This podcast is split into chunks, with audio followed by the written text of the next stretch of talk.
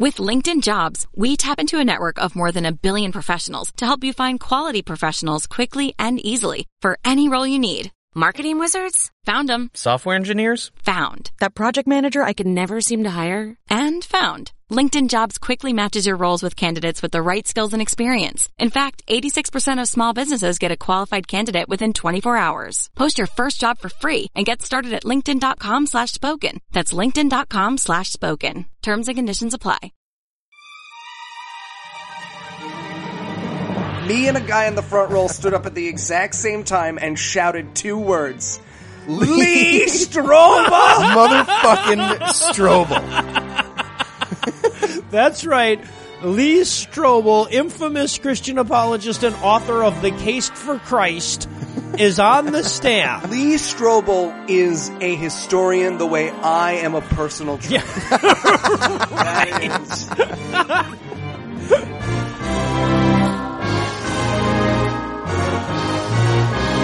God awful movie. Movie.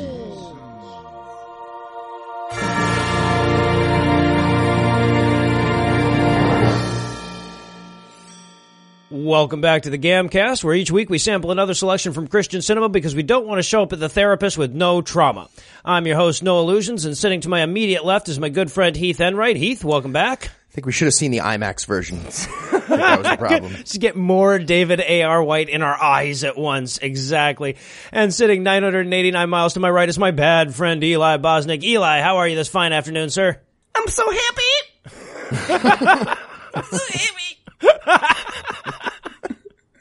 Well, we've already given you a hint, but Heath, tell us, what will we be breaking down today?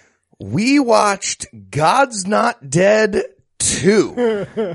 it's the story of a high school history teacher who refuses to pledge her undying allegiance to atheism, even if that means she gets fired and also possibly d- executed by the state. so, really, uh, it's the story of every Christian teacher in the entire public school system because that's the kind of persecution they're dealing with. Yeah. Yeah. It's real. My mom was a teacher. Yeah.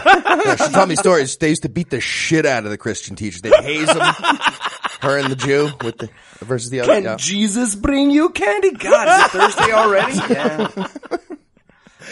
And Eli, was it everything that you hoped it would be? Look, uh, there will be a day when I hold my firstborn son in my arms. And on that day, I will lean down to him and I will whisper, You're meh.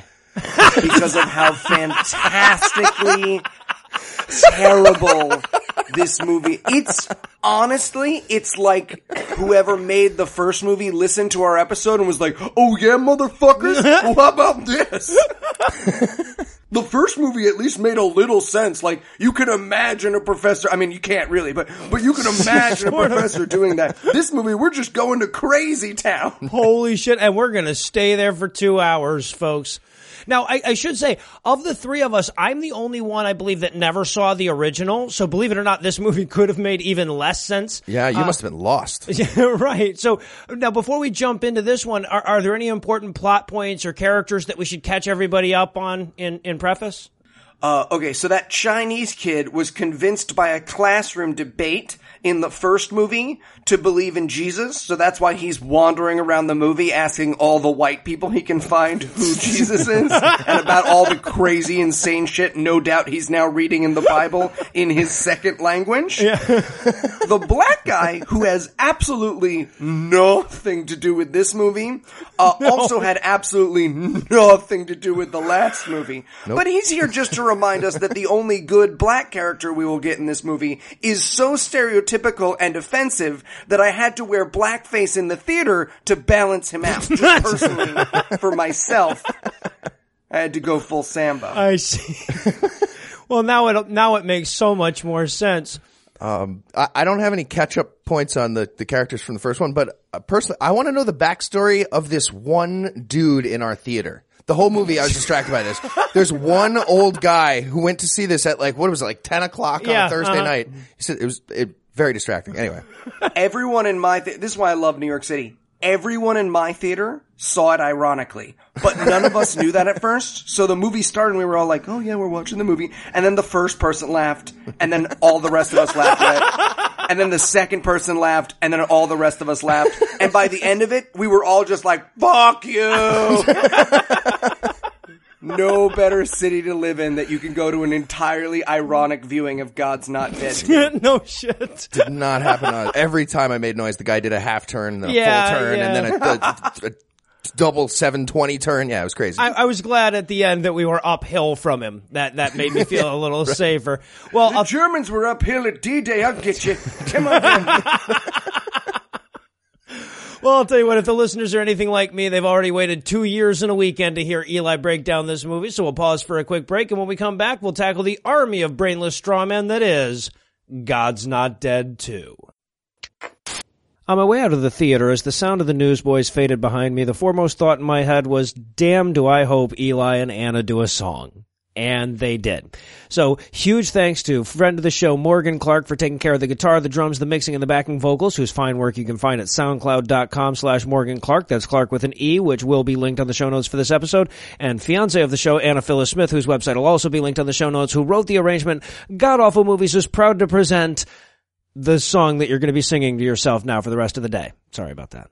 Or, I mean, you're welcome. I mean, you're welcome.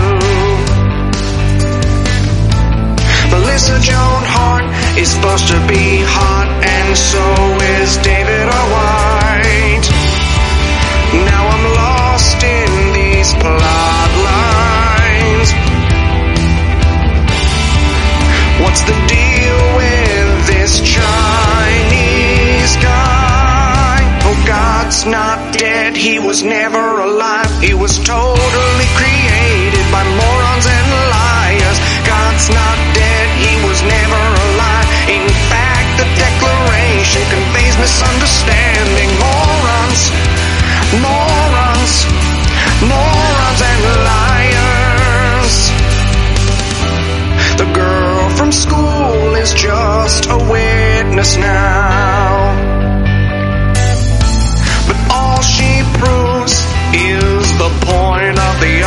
Side. Why would you turn in your sermons?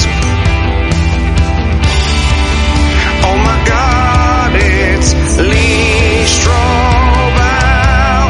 No, God's not dead, he was never alive. What does it matter if Jesus Christ existed? God's not dead, he was never alive. If this movie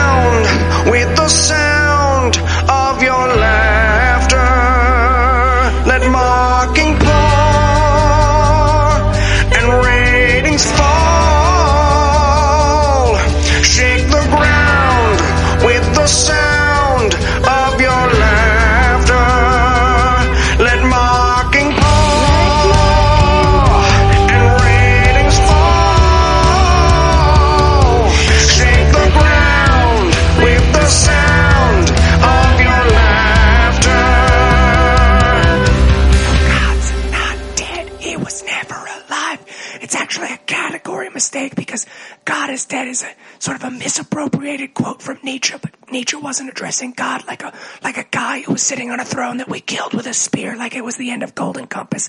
It was about the idea of God being no longer useful through Nietzsche's view of the world. So while the idea of God being dead is actually incredibly inappropriate, the idea of Christians not understanding the quote about God being dead is actually incredibly apropos because it's about proving a negative. and that's one of the big problems that comes up when you're talking about these kind of things. Is because it's like I claim that you know unicorns exist, and you say to me, "Well, I think unicorns do exist or don't exist," and then I say to you, "Well, okay, you have to prove to me that unicorns don't exist." That's asking me to prove a negative. In the same way, it's asking someone to prove that God is dead is impossible, but because you're the one making the claim in the first place, I guess it's really a question of ontology.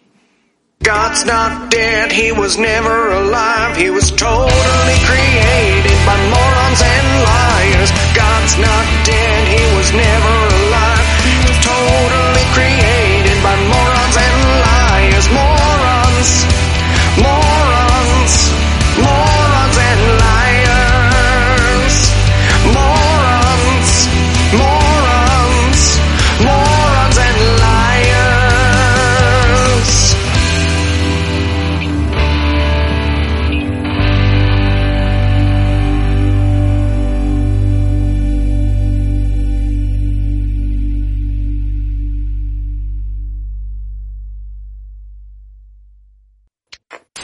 And we're back for the breakdown, and I've got to say that PureFlix logo is starting to look pretty damn fancy, y'all. yeah, yeah, it's getting fancy schmancy. And the first shot we get of is of Melissa Joan Hart. And I just want to say, I have so many notes on her physical appearance. but the first one is that Melissa Joan Hart looks bad pregnant.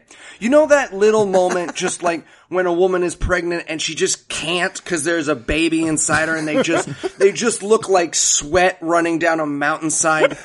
That's what Melissa Joan Hart looks like all the time now. That's just her. She wakes up and she goes to sleep just looking like the worst moment in the carrying of a new life. My very first note was, "Oh my God, she looks like somebody spackled Amy Schumer's shot." Actually, my first logo, my first note was on the logo, and then three, two, one, Jesus music, and then that. Yeah, I thought she kind of looked like uh, she got acupuncture with Botox needles, like her entire body. And she she moves like she moves like a character from South Park. Like she can't. Ridiculous. Camera faces are like the moon faces Earth. The whole movie.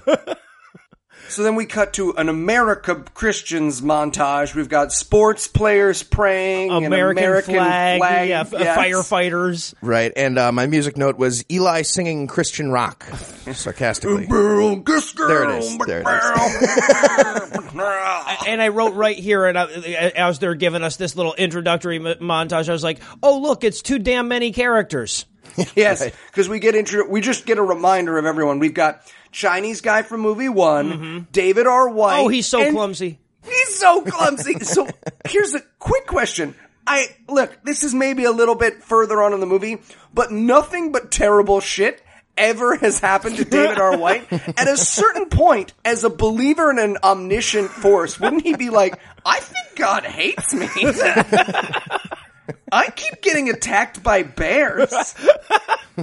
It's about the only thing we don't see happen to him. Because the very first scene, we see him walking and this woman spills her coffee on him and she just fills David R. White with coffee. She might as well turn him upside down and give him an enema with coffee. That's how she's just like, oh, I'm so sorry. And just like pours for like 36 seconds. It's like, do you want to move your hand? Nope, still pouring.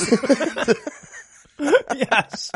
Yeah, so like just to keep everybody uh, uh, up to speed here, we meet Grace, that's uh, that's uh, Melissa Joan Hart's character. We meet Pastor David, that's David A.R. White. We meet Martin, who is the minority.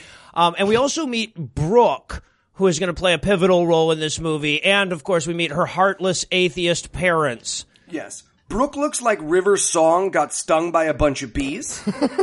uh, in case you're wondering for a mental image. Yeah, Uh, uh. And her dad immediately establishes himself as a Jewy Jew lawyer, is what I have in my notes. There's quite a few of those in this movie. And when we meet Brooke, she's having a conversation with her parents. Now we we don't get filled in on exactly what they're talking about later, but I'll I'll just spoil it for you. Basically, they're saying Jesus Christ, daughter, you still moping about that dead brother stuff? It's been months. Yeah, Yes, we as atheist parents, the moment he died, stopped remembering his name. How many times do we have to tell you nothing happened when your brother died? nothing happened. Be comforted by that. Now make sure you go to Stanford. nothing more comforting than knowing nothing happens after death. That's why it's so easy for us. And also, she meets her friend outside the house, so she has this thing where her parents are like, eh, go to a good college. And then, again, this movie is going to disprove itself so many times, but for the first time, she's talking to her friend, she goes, it's not like they'll miss me. And then mom immediately pulls up in her car and she's like, hey, have a good day at school. We really care about you and we want you to get into a good school and drives away. And she's like, see, fucking bitch. Oh, and I want to point this out to The uh, the friend that she meets outside, uh, that is the Duck Dynasty granddaughter. oh! Yeah, yeah. She is. She is. The heiress to that fortune. yes, exactly, exactly. Duck So, whistles. yeah. Also, fun fact, the only member of that family that still has all her teeth. Oh, I, I think you you you might just be taking a guess there, but yes, She's got a couple dozen at least, though. Yeah. she's in the lead. No question, Yeah. she's in the lead. Um, and then so yeah, we meet them, and the, the atheist parents are bad, and then we cut back to Grace, who is taking care of Gramps because she's a Christian.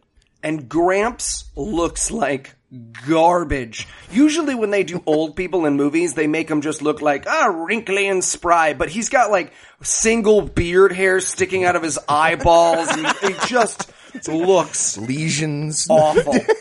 Yeah, he's didn't hold up well. And she's bringing him breakfast in bed, but he's not bedridden, we find out. Right. Which makes it very weird. I said, is he bedridden or not? If this is gonna turn into old man slash flatbread that used to be Sabrina the Teenage Witch porn, I am not into it. like, I'll jerk off, but I'm not, I just want you to know, this is like a, I'm just, Well, I thought because we had a guy about Gramps' age that was sharing the theater with us, that this was their their way of like making sure the audience had somebody in their demographic to root for. You know, that's how you make somebody like you know, you, you, you're selling this movie to a bunch of 80 year olds and you're like, yes, I like her. She brings grandpa food. See, that's what a Christian does instead of just leaving me in this movie theater while they go see Daredevil, Deadpool, Grandpa. Daredevil, Deadpool. They're both blind, aren't they? both can't see through those masks. I should know. I wore a hood in the 60s. I don't want to talk about it. So yeah, so grandpa tells, uh, uh, Melissa Joan Hart that he's going to die soon, so she should go find some dick. I guess that's the, that's what we're supposed to be, uh, getting from this scene. And then she goes to work at the high school. Right. And MJH is a goody two shoes during trash talk time. And look, I've been in a teacher's lounge. A teacher's lounge is for trash talk, so you can go out there and for the least amount of money humanly possible, still be great and a teacher. And she's like, I don't know, guys. You're being awfully mean about the students. And they're like, suck a dick. right. Right. Yeah. She, and, and I guess we're not supposed to realize this. Or again, maybe it's just because of the demo this movie is pointed towards, but she's the annoying bitch at work that nobody likes. Right. And, and for good reason. And for good reason, because when somebody's like, oh God, these fucking students, what a pain. She's like, I find difficult students to be a blessing. It's like, fuck you, just fuck Shut up, off. nerd. Just fuck off. This is the place for this. Yeah. We're not on fucking TV here. Yeah. Yeah. I wrote. This isn't my official statement, uh, Melissa. Right, exactly. I'm not. I'm eating my lunch in between teaching kids how to read. Can I complain? Well, I think the language guys, fuck you. Fuck you, Melissa Joan Hart. we all have parties and no one invites us. exactly. This is where we also meet the uh, principal, the hot principal. Oh, she's Ms. she Kinney. held up. Yeah, played by Robin Givens, absolutely. And uh, it's good to know she's still making good choices, like marrying Mike Tyson and taking great roles like this one. Very exciting. Um, so, and, and then of course we also have to establish that, uh, Melissa Joan Hart is a fun teacher. And we do that by cutting to her at the class having like a trivia contest where everybody has to run and hit the stapler, uh, if they have the answer. And that just seems Which, like, as a fat nerd I would like to say is fucking bullshit. If I can't sit in my chair and answer your goddamn history questions, I don't need to foot race my way to the answers. Let me sit in my chair and eat my circus peanuts and tell you this book I read. well, and also let's maybe maybe uh, you know when you're outside a gym class, maybe having the kids running towards the fucking uh, projectile thing at top speed isn't the best idea, but you know. Right. Oh, and, and, by the way, her quiz question that you had to run and hit the stapler for, it's, um, they're setting up the Declaration of Independence yes. as the answer. yes. And that's because, uh, the Declaration of Independence contains the First Amendment, which this movie is going to be about. So, strong setup. Strong setup. From the history teacher, yeah. Good job. But Brooke is not enjoying Slap the Stapler. No, she's not. I just want to point out now, and again, look, people can dress however they want, but for someone who's going to spend the rest of the movie being a super judgmental, newly found Christian bitch, maybe I shouldn't be able to see whether or not you have an IUD based on how short your shorts are.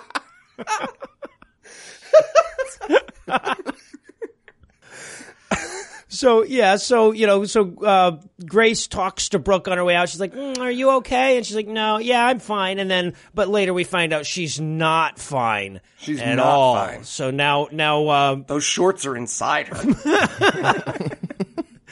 so then she, I guess she meets up with um with Grace after school to tell her, you know, that no, she's not fine, and her brother's dead, and she's all bummed because she's an atheist and she has no way to cope. Right. And, um, it's important to note here that this teacher never mentions Charles Darwin anywhere in this conversation. That is going to be critical later uh, from a legal standpoint. Yes. Yeah, we'll Yeah. get there. It's going to be the crux of the lawsuit against her. More or less. But I just want to point out that the narrative of this movie is proselytizing to a child who is mourning its older brother. Totally fine. Oh, yeah. That's what the hero does. Yeah. So I wrote in my notes, this movie is already garbage and a bullshit. and she says to her at one point, she goes, you never let anything Yeah. get to you. How do you do that? And she's like, Jesus. I mean, I'm thinking like the right answer here is um, I'm not the one with the dead brother. Right. Yeah, Like you've never seen me go. I- I'm a grown up and you're not. But no, I'm it a- was. like an upper middle class white lady who just takes care of her grandpa. I don't really have. haven't really had any challenges yet. Wait until later in the movie. I lose my shit. It's great. Like someone tells me I can't. I have to like apologize, and I just lose it. I like cry and scream. Oh, it's great. Yeah, yeah. Uh, but now I'm fine, and I I give the credit to Jesus. right. You should do that. Uh, meanwhile, Amy's cancer is gone. Now, if you're asking yourself, who's Amy? Great What the fuck are you talking about? It's yeah. I, I w- I'm also asking that question. Uh, she's the reporter from movie one Okay. who tried to do a jump out interview with Duck Dynasty, found out she had cancer, got dumped by her atheist boyfriend, but then the Christian rock band The Newsboys prayed her cancer away. oh, Yeah. So And if you're wondering who the Newsboys are, just imagine the phrase weekend pickup artistry class. There you go. Just the Newsboys. Isn't that fun? Divorced Dad's Support Group. Look at that. You pictured the Newsboys again. Somehow, even if you picture different people, you still picture the Newsboys. Right. Okay. So for for a person coming into this cold, this was the most bizarre shit you could imagine. For a person who's already seen this movie, it was just stupid, I guess. But yeah, Amy's cancer is gone, so she calls the newsboys to tell them about it. Right. And they're thrilled. Well, the guy's kind of pissed too. He's like, I told you not to pay for that oncologist. Like, we were praying for you at our concerts every time. I mean, I guess congrats either way. I guess whatever. Just wasting your money. Waste of money. Well, I, I was just right because she's talking to the lead singer of the Newsboys or whatever, and I just wrote, "This man's existence is hilarious." Mm. So now we cut to Grace having dinner with Gramps, and this is the part of the movie where it became physically difficult not to laugh. Now, I, eventually, I just gave up. Yeah. But this scene was the first one where I really had to hold it in. Because Grace is telling Gramps about Brooke, that poor atheist kid with the dead brother. To which Gramps says, Well, what did you tell her? And Grace says, The truth. She, she means she means the made up one. Right, the, fake- not not the truth, not the truth. Not like, reality oh, I don't know, it's hard to be sixteen. Bye. I'm gonna not meet with you alone because I'm a grown up and you're a child. Like that's that's the truth. But she tells her the truth with a capital T. Yes, And yeah. my my favorite quote uh, that Grandpa responds is uh, quote. That's the thing about atheism. It doesn't take away the pain. It just takes away the hope. Yep. yep. Oh, phenomenal. Quite certain this took several takes. Like, that's the problem with Jews. Cut, cut, it's atheism. Sorry, sorry. Atheism. That's the problem with atheist black people. Cut, just, just atheist. Got it. Okay. We got a good one just for this movie. Remember, he's gonna smile and he does the little catchphrase at the end. You think he's not gonna? Okay, I don't want to spoil it. I don't want to spoil it. It's pretty great. Now, I, I honestly though, as I'm watching this scene and he throws out that line, I'm thinking to myself, I kind of hope that we look at David A. R. White's work in 40, 50 years the way that we look at like the portrayal of black people in, in cinema in the 30s and 40s and shit. I kind of hope that this is like the Mickey Rooney of atheism going forward or something. I mean, I'm doing it now. I'm looking at it that way now. yeah, right, right. I'm like the guy who saw Breakfast at Tiffany's opening day and was like, "That's weird, right?" And everyone was like, "Shut up, you mama." banana oil. Look at that Chinaman go. Uh, also, he says, and this will be repeated several times throughout the movie, and is the most terrifying idea that this movie proposes, which is the most basic human right of all is the right to know Jesus yep. which is crazy because like even by their own metric you have to be alive to know jesus right Yes. so wouldn't by necessity someone have gone well i mean technically it's like life and then knowing jesus you can't technically know jesus while you're dead but that will get repeated throughout the movie as though everyone knows it Yeah. Yeah, but meanwhile, we have to reinforce what a bunch of assholes the atheist parents are. So we cut back to Brooke. Uh, the Salvation Army is there to pick up all of her dead brother's stuff. They're not keeping any of it for any sentimental reasons or whatever. Just get all his dead shit out of here. It's taking up space. And these extras cannot do anything. How do you lift up a box unconvincingly? Left foot, right foot, bend down, take a bite. No, don't take a bite of the box. Just get. They're all in stony silence. It's like a bad sci-fi TV special where everyone's been turned into a robot. And, and but when the uh, the Salvation Army truck first drives up, this was the moment when I first laughed audibly by accident. It, its slogan pulls perfectly into the frame. Yes. Doing the most good. All of a sudden, a tooth sparkles. Ding! It was ridiculous. So that was the first time I couldn't really contain myself laughing. And then, need like to you go, said, they're ta- they're taking away all the dead kid's stuff, and this sister's just sitting there doing nothing. Well, of course, she was busy sadly thinking about Jesus during this whole thing. Of course, the message that we're supposed to be getting from this scene is Brooke's atheism can't help her now. Right. That's why Christians are never sad when people die. That's right. Uh, but of they just high five and walk away from the grave. right. Uh, but that's okay because an old lady who somehow hit a Kickstarter goal to get a line comes in and she's like, "Hey, I found your brother's Bible. He was a secret Christian. Bye bye." Yes, yeah, and with, with Bible margin notes and everything. Which she opens, by the way. I know it's a little thing, but she opens it to Colossians, and I'm like, ah, Colossians. What a font of knowledge and wisdom. She's gonna get. and this is look. We've watched a lot of Christian movies, but I'm sure that this is the first time a lot of people are hearing our show. So this is a big trope: is people just open the Bible and start reading it, like they're not gonna get six pages in and be like, oh my god, so many people fucked so many people. Who cares? oh, I'm in ninth grade. Yeah, exactly. There's no look of, oh my god, it says that? Um, but yeah, I just wrote in my notes, sad Bible reading scene, check. and then, okay, so, and then we get the turn, right? Oh. and this is, so we cut to the classroom and we learn that, okay, so this is how little this movie knows. We learn that Gandhi invented nonviolent protest. yes, that he did. to which Brooke asks the question, is that like Jesus? Yes. And the teacher's like, yeah. And that's the thing that she's going to get Bum, bum, sued bum. over in this movie. Okay, I, I want to make sure we make this very clear. The little girl, so the, the the student says, "Oh, Gandhi and Martin Luther King is that like Jesus?" And then she says, "Yes, it is. It's like when Jesus says, quote, here's what Jesus said." Right. That is what they and I and my, my notes at this point, like for like four pages, is just do they really think that's what pisses us off? Oh my god, they really think that's what pisses it off. I can't believe they really think that this is what pisses us off. This isn't what pisses us off. Yeah, this is exactly how we would want Christian teachers to handle that situation. Yes. exactly.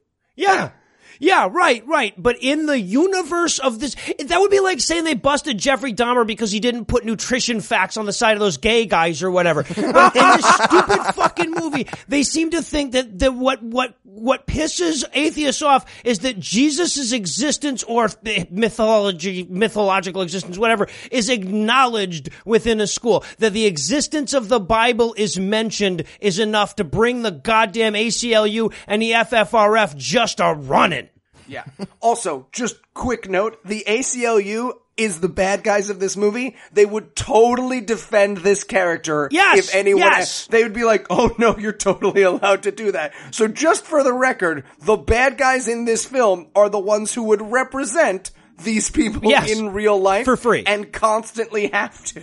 Right. But in this movie, goddamn it, as soon as she says the J word, there's some atheist kid texting under his desk. Also, as if this movie couldn't make any less sense than it already does, that atheist kid who texts his parents apparently, hey mom and dad, Je- teacher's talking about Jesus in class, help.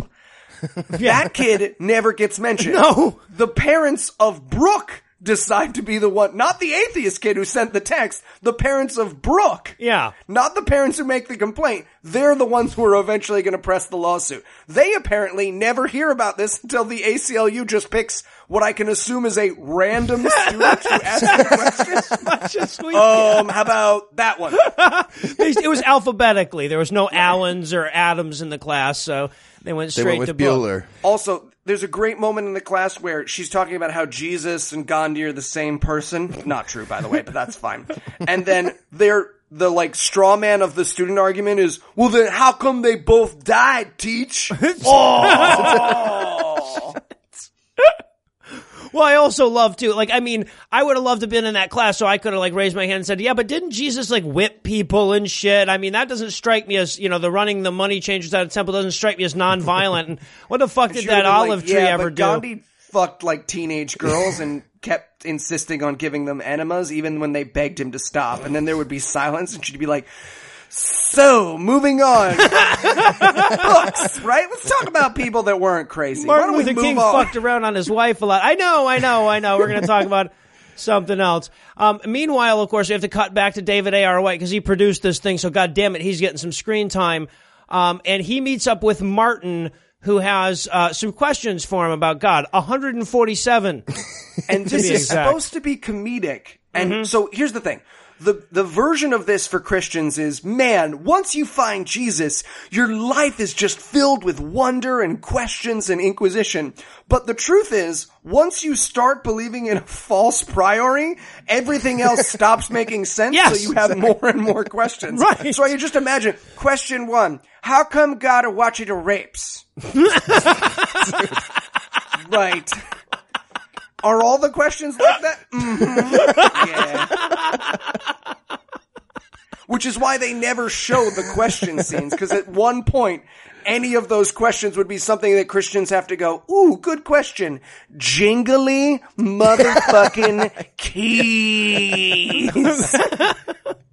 they do have one question that they get. We'll get there. We'll get there later. But the one, it's fucking hilarious. Yeah, Martin's got 147 problems and Hitch ain't one. Yeah. well done, sir. And then we uh, we cut to the principal chewing Grace out for all of that Jesusing. Mm-hmm. And it's at first we just cut to them in the hallway, and she's saying, "I can't believe you said Jesus in a room full of children."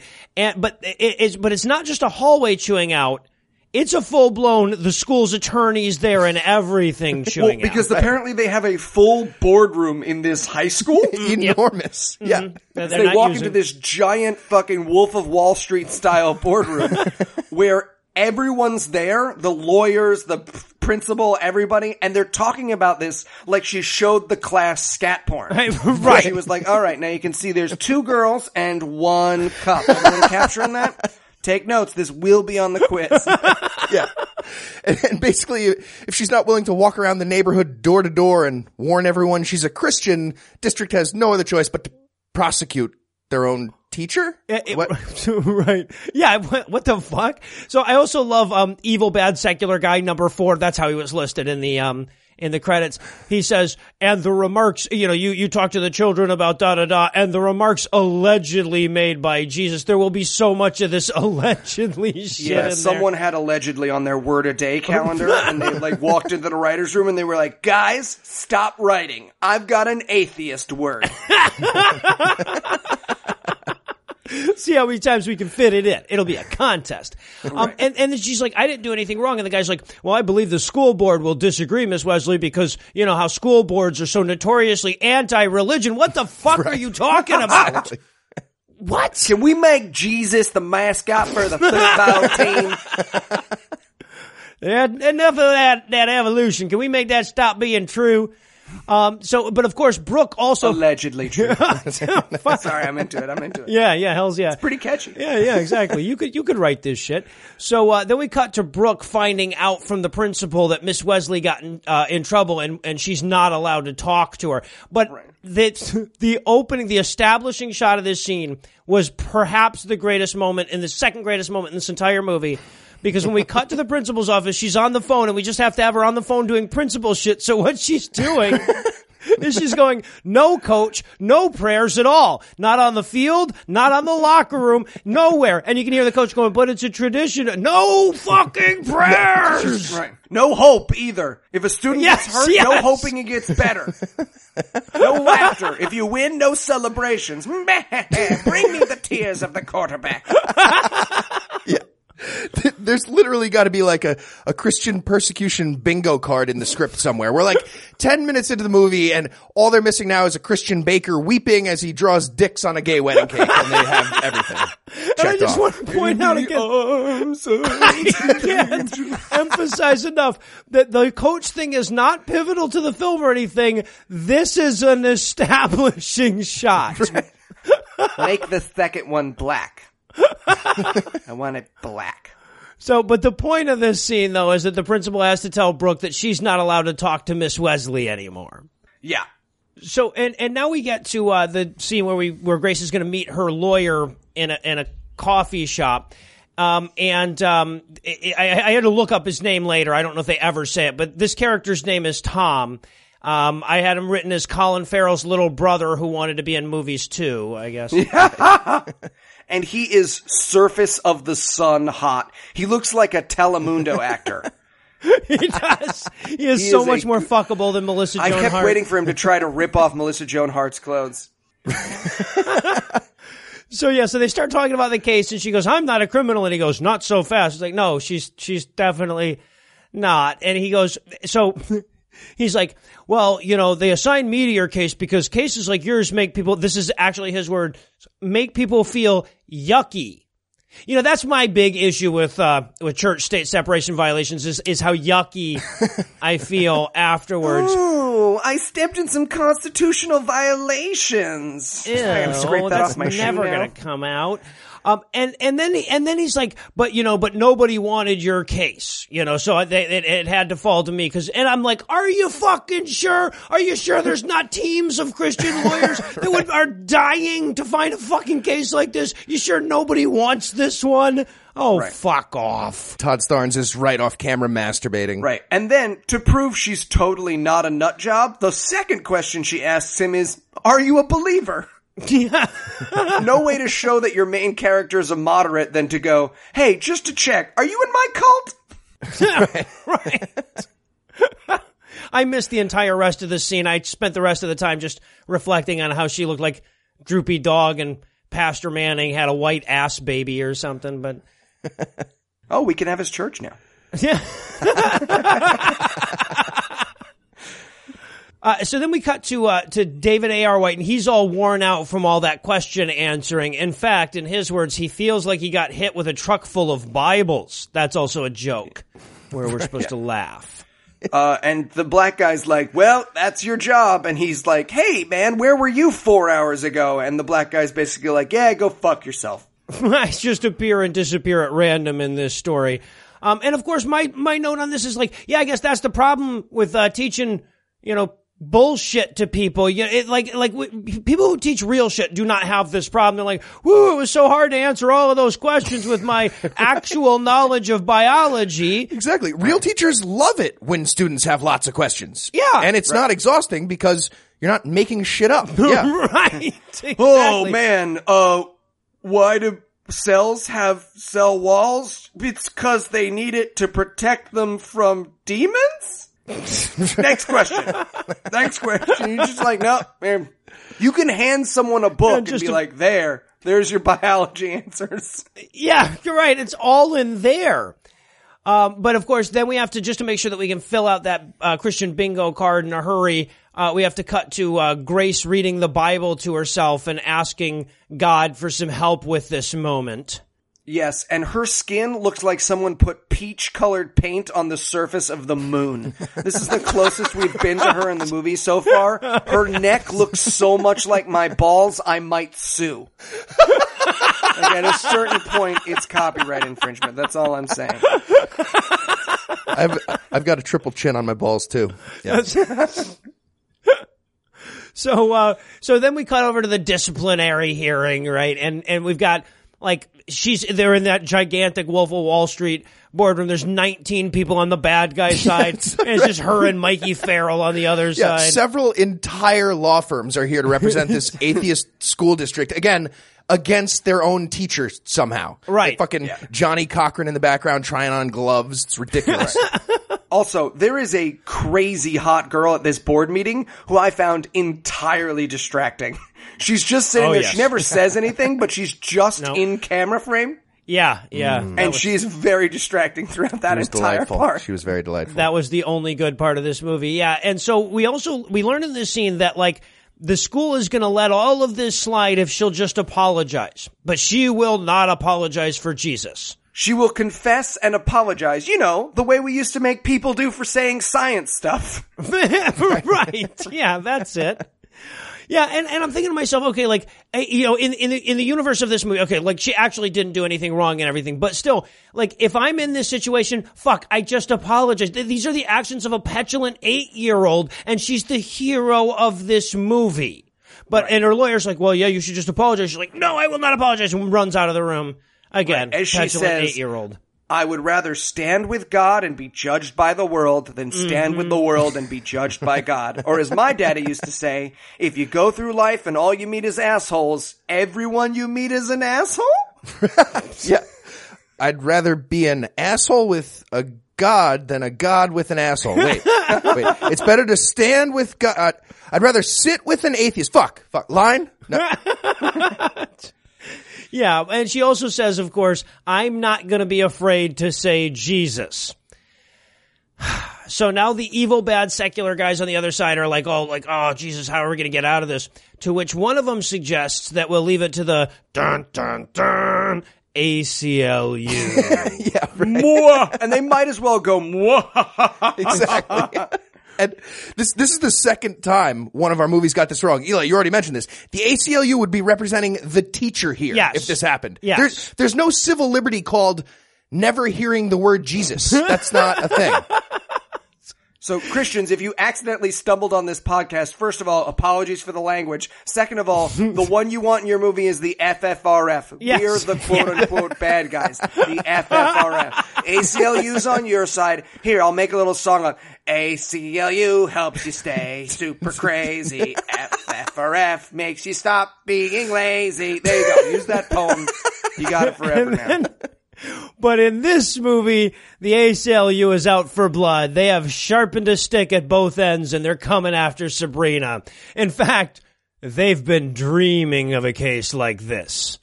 That's what? That's they that that would be like dreaming about fucking your own wife. Are you kidding me? Are you like like I mean like how do they not know that like real shit happens in the real fucking world that the ACLU does and like did they, eh, yeah anywho um I, I have I have nowhere to go with this because I need all of that for later in the movie.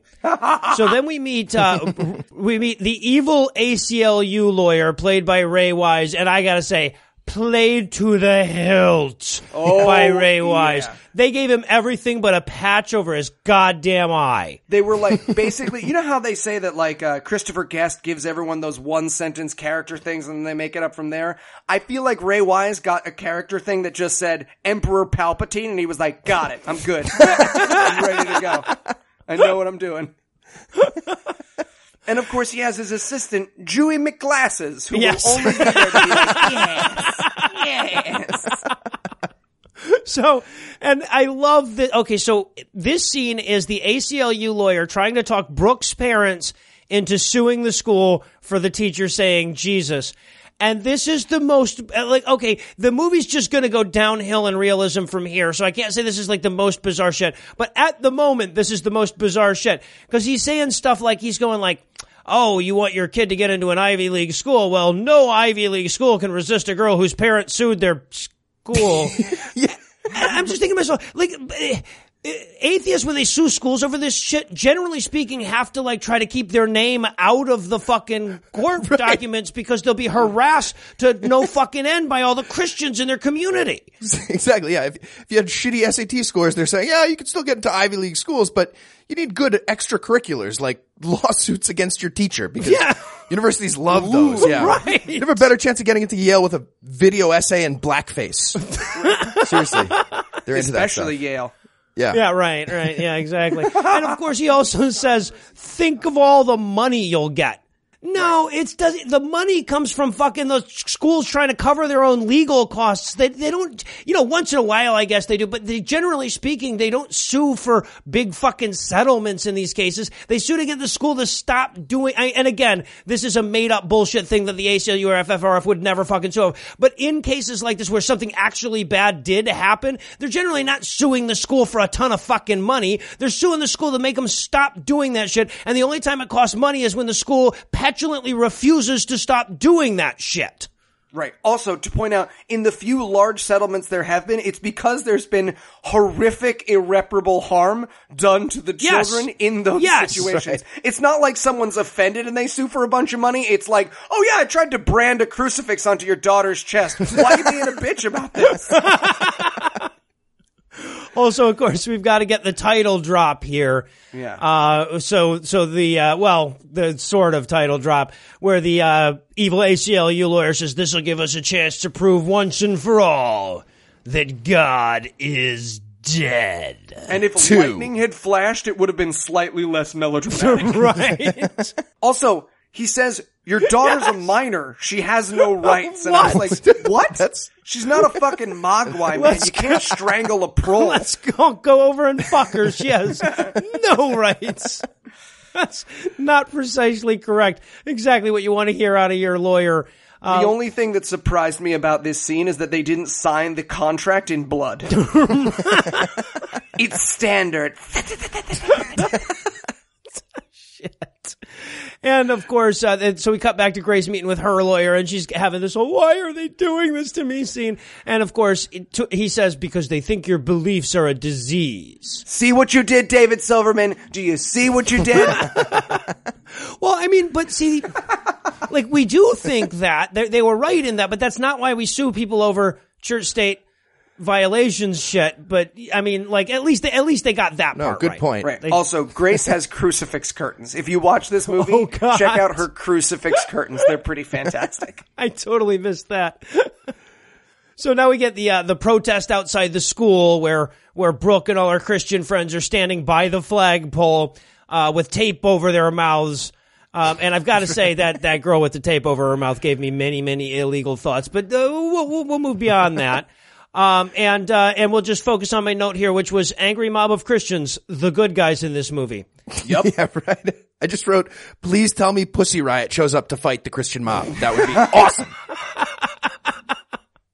nope, they don't. And then, of course, because there's just so goddamn many characters we're trying to keep track of in this movie, we have to cut to David A.R. White, and he's got jury duty, and he's all bummed about it. And token black guy is saying, like, but you should take this seriously. This is your civic duty, you know? And Yes. yeah. Mm. Also, just crazy moment that this movie like cause you're adults. Like I get you're Christians, but you're fucking adults. He goes, there's 300 people called. The chances of getting called are better than getting hit by lightning. And it's like one in 300 is not the chance of being hit by lightning. I, I wrote like I bet he got that from the guy who calculated the tornado putting together the 747 thing. But that was the same mathematician Right. that they used. I'll bet you 300 times you don't get struck by lightning. right. Deal. I'm gonna make so much money. Start praying. Start praying. um, so then we cut to the big jury selection. But I want scene. 300 to 1 odds. that way I'll break even. So then we cut to the big jury selection scene, which is going to take up a sizable chunk of this movie. Also, tiny moment, but the guy from the jury video that David R. White plays is the bailiff at the trial. Oh, is he? yes. really? So I was like, oh, look at that. That's the guy from the jury video. Awesome. And I love too in this jury selection scene, basically, uh, Tom the lawyer starts the scene off apologizing for how long it's going to be. He's like, yeah, this is going to take a really long time, but it's really important and stuff. So then we get them, uh, the, uh, the, the potential jurists. Um, and it's fucking hilarious because it's like, you know, the, the, the jurist will have to say something that would scare the Christian and then the other one will have to say something that'll scare the atheist. So they're saying like, Right. "What's your favorite TV show?" Pretty Little Liars. The the Christians are like, "Fuck that chick." The other guy's like, "Duck Dynasty." The others are like, "Fuck that guy."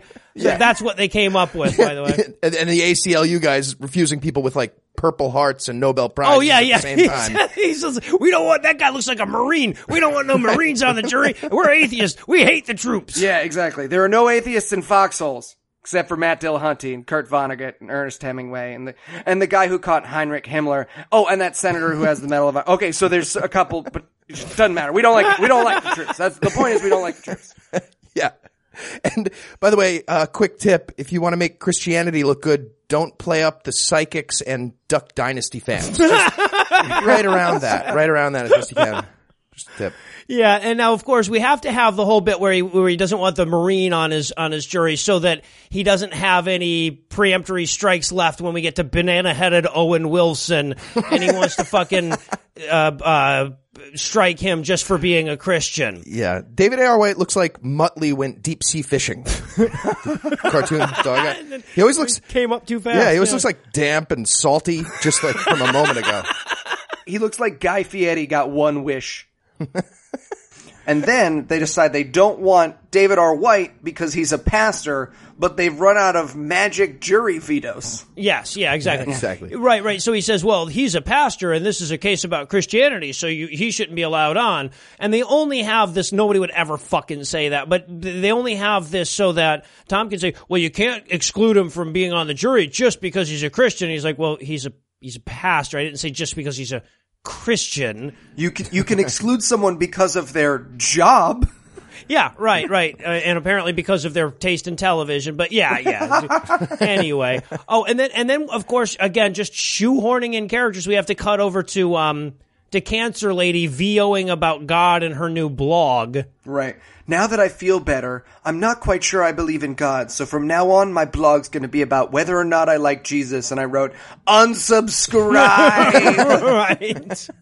There's something no one will ever want to read.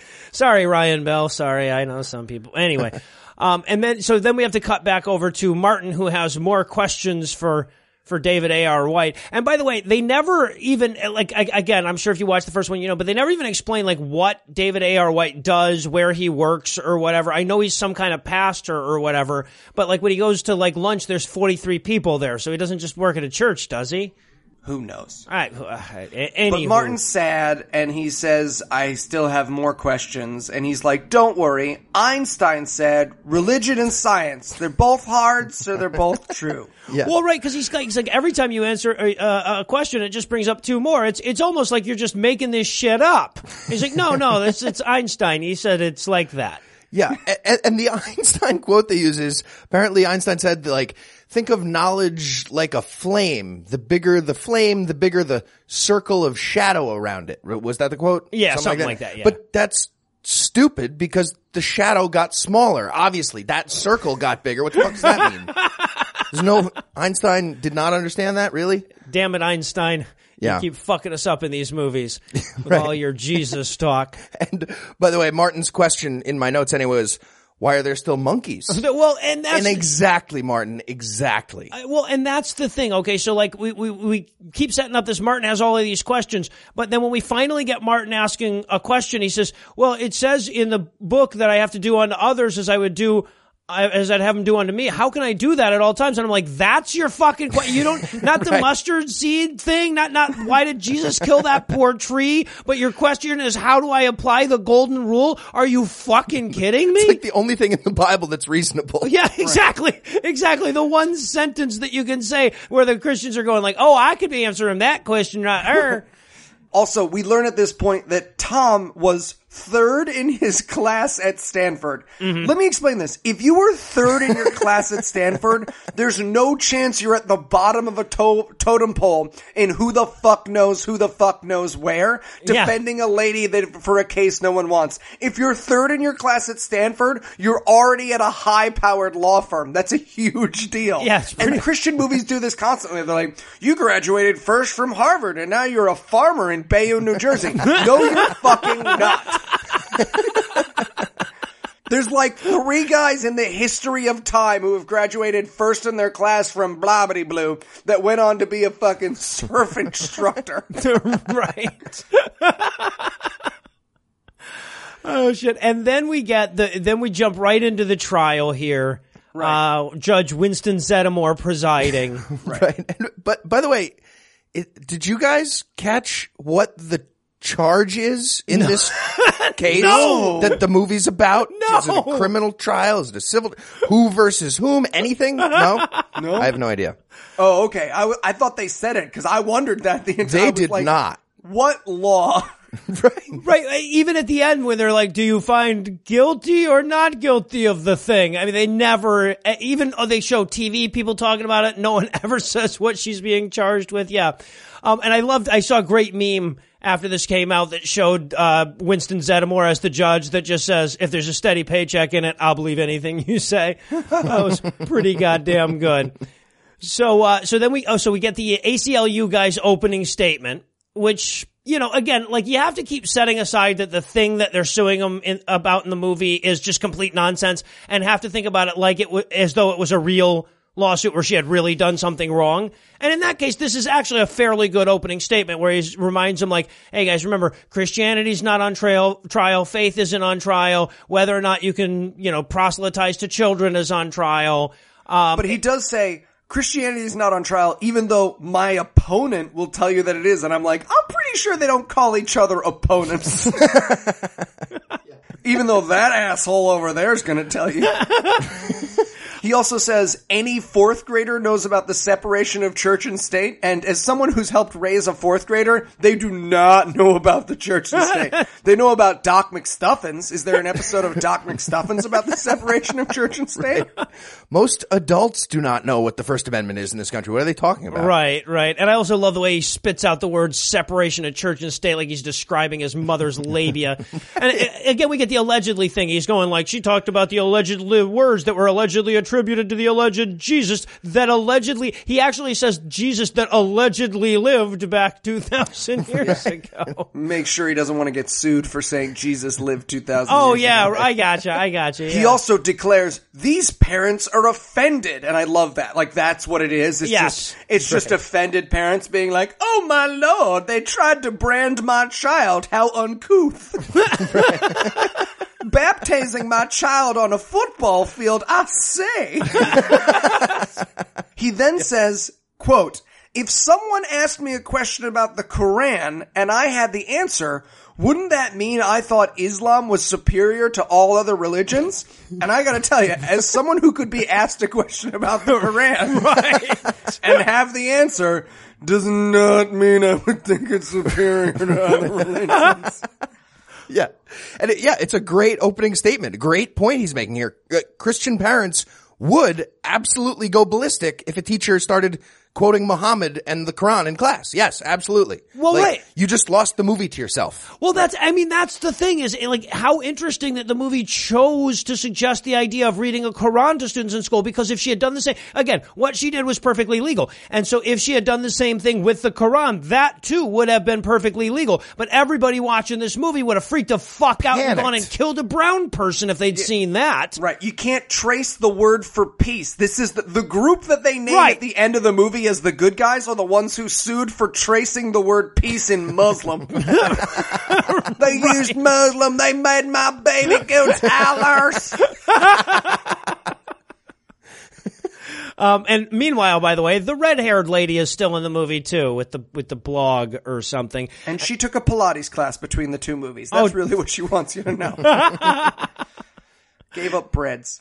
Yeah, so like, and and basically, like, the only reason she, again, no reason that she's in this fucking movie, but she shows up in this scene because her niece, who is the Duck Dynasty girl or whatever, is sending her the cell phone video of the protest at the school where the girl's not being allowed to protest because of blah blah blah, and she's like.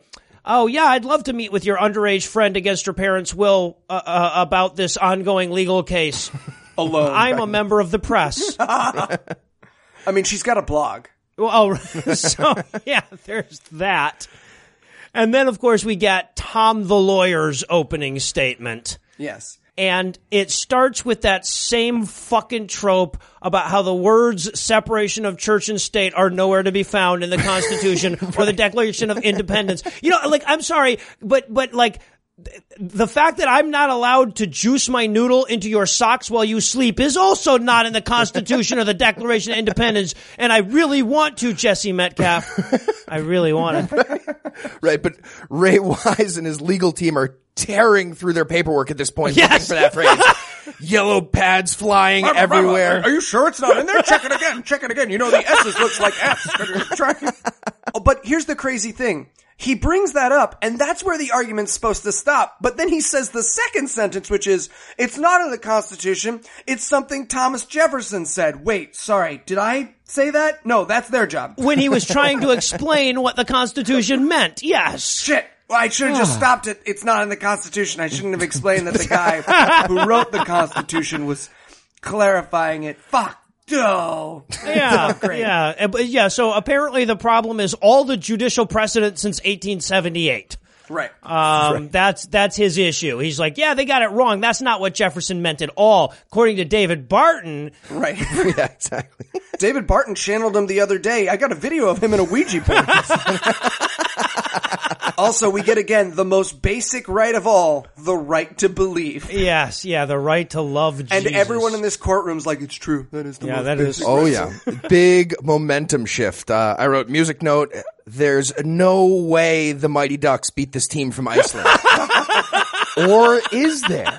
Or is there? Quack, quack. Maybe if they team up to get the V, do the V? Okay. Knuckle puck. Uh, and then Amy, the reporter, meets with the girl, and they have a totally useless scene except for where she says, You know, my parents are just in this for the money and my future. and then the reporter says to her, Well, what's your heart telling you to do? And I wanted her so badly to say, Fuck black guys?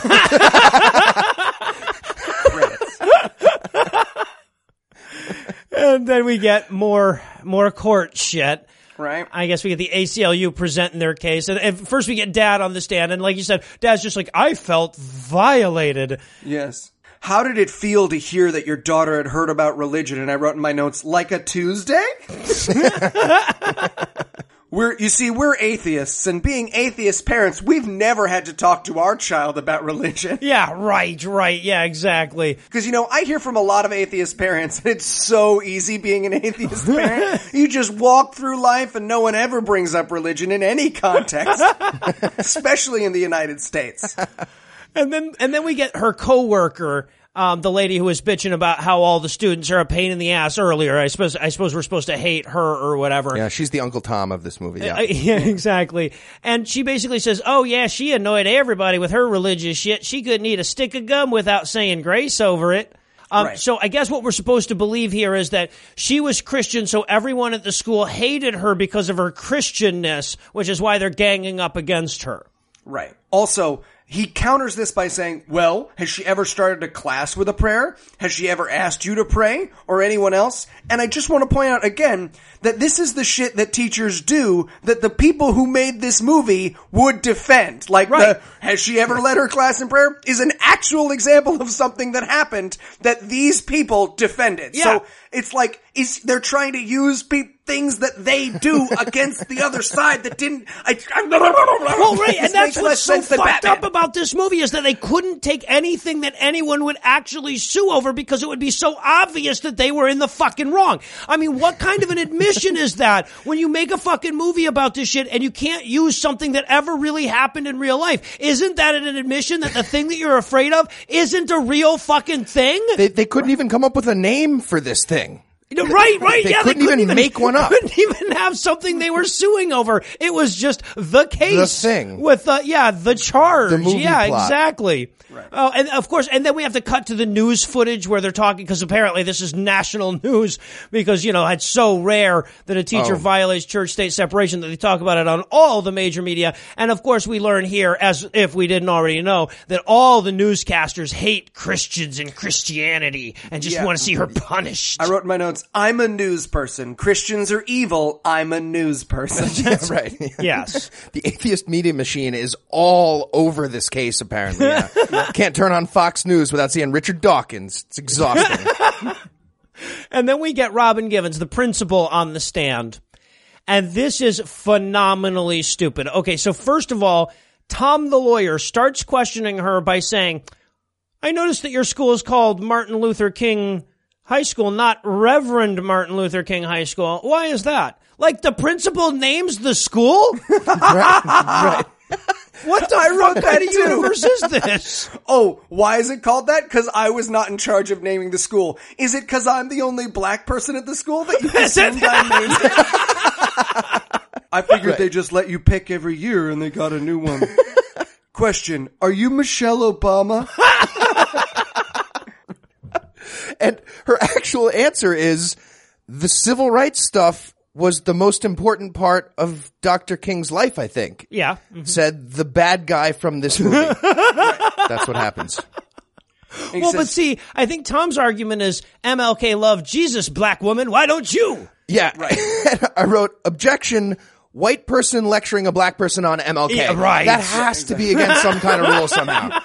Black judge is like, no, no, I'm going to allow it. I want to see where he's going with this uh, MLK questioning of the black I wrote in my notes, Dr. King also cheated on his wife a shit ton. Are you going to use that to defend someone in an adultery trial? Right. Is it or is not true that he fucked a bunch of people the CIA blackmailed him with the pictures of? I rest my case. Apparently, yeah.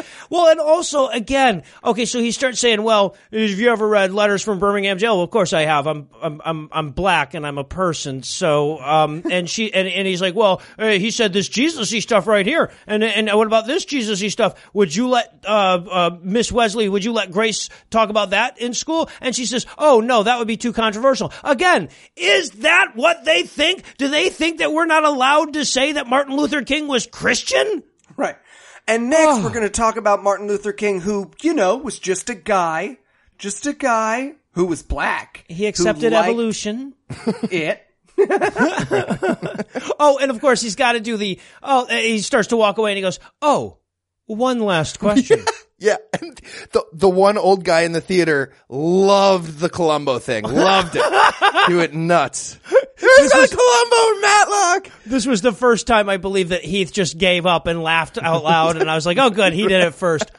So, and and his last question is, he's like, "Oh, I noticed that uh, at the beginning of the school year, you did a big whole thing about diversity, huh? Uh, I guess it's as long as it's not Christian diversity." To which I wrote, "Oh, it's the All Lives Matter legal defense." Yes, exactly. How clear. I mean, I'm yelling objection at this fucking point. At this point, we shot, we got a shot of Melissa Joan Hart, and I just thought to myself, she looks like the girl who turned into a blueberry from Willy Wonka, just like decided to live with it.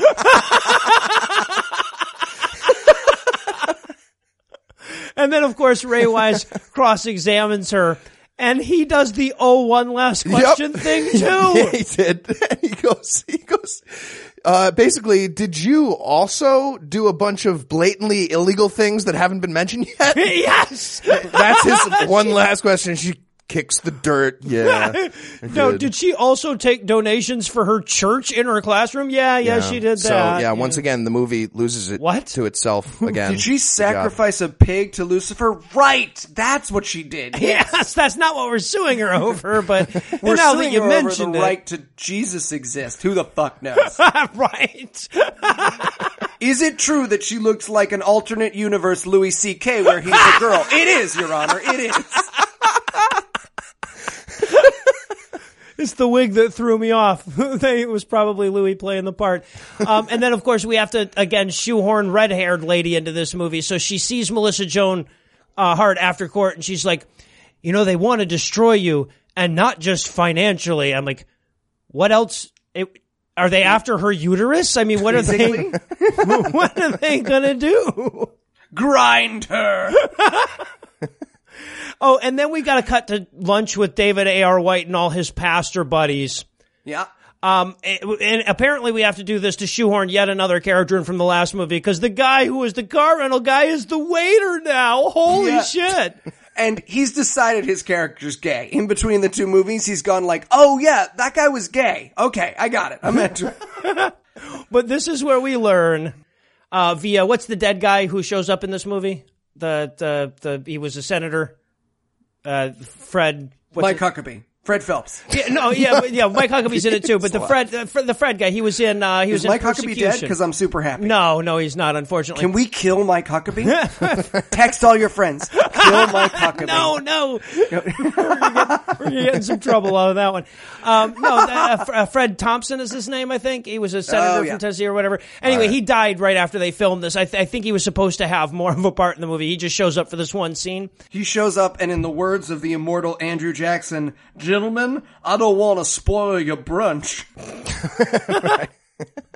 But apparently, they've subpoenaed everyone's sermons for the last four months. Now, again, there is no they. I mean, it's just they. They have subpoenaed. There's no reason. We never established. This isn't connected to this court case in any way or anything else that's explained at any point in this movie. It's just they, they want to fucking harken back to that thing that happened in Houston where a fucking. Yeah, right. And- They and- got they got taken back. yeah, exactly. They got taken back and quite frankly should not have because the fucking charge in Houston was that the fucking uh, pastors were using their pulpit to to tell people how to vote on a proposition that was coming up in Houston, which they were, which makes it ill, which is illegal because they're tax exempt. That's what the fucking thing in Houston was all about. And they backed down because a bunch of Christian jackasses whined and pissed and moaned and complained about it, even though they had every fucking right to do that. Yeah. Anyway. So, for context, the thing that he's referencing was basically a guy was like, vote for Dick Cheney. And we were like, dude, you can't do that. Did you say that in church? And he was like, sure didn't. Do you have a copy of your sermons? I'll sue you to death. Fine, Yes. we don't need them. yeah, right. So that in was this it. version of their universe, that means they're collecting all the sermons for approval from communist America? I guess. Yeah, that's Bernie Sanders just reading through all of them. I don't like this one. Not this one. Birds landing on his finger. Well, I think this was mostly there though, so so that David A. R. Could deliver his "They'll never take our freedom" speech. Right. Right. He says, quote, the message of the gospel has us standing against a lot of the things that people want. Oh, gay marriage. a bunch of faggots. no, David, we have to cut that. I'm just, I was just coughing. We can keep the coughing. And uh, we also get to meet this one like sniveling liberal pastor who's like, "Dude, just relax. It's just it's just the ministry of truth. They're doing a standard audit. They subpoena sermons all the time. It's no biggie. Just take it easy. We're gonna give it to them." Yeah, and and so then we cut over to uh, to Chinese food with uh, with Grace and Tom the lawyer. Apparently, Grandpa is acting like this is a date, but let's face it, she could have been casted as this dude's mom in this movie, so it's not. Right. And by the way, during this Ch- Chinese food eating scene, Melissa Joan Hart is visibly frustrated at how little food she can pick up at a time with chopsticks. visibly, fr- she is angry, and that that's difficult to do when your face is frozen into one single expression. Yeah, right. Get in there. Spackled. Get in Is it a straw? Is it a straw? also, this is where she tells her how she found Jesus story, which is fucking terrifying. Her story is basically, my parents weren't especially religious, but then I was sad and there was a church there and I was like, think I'll join a cult, had a psychotic break, the end. That's it. And That's it, it. pans They- back to Tom and he looks horrified. well, and uh, but they set it up like it's going to be this big thing, like there was going to be this big moment. She's like, "I wasn't a Christian." And he's like, "Well, what, when did you say?" It was a dark and stormy night, and I was walking down the street, sad and alone, and then I saw a church. And then Tom's like, "Yeah, uh huh," and she's like, "Well, that's that's." It, it, it had a sign, you know. That's pretty much it. Have you heard of the word church? It's like a building. There's a few of them around. Uh, it's amazing. I saw one.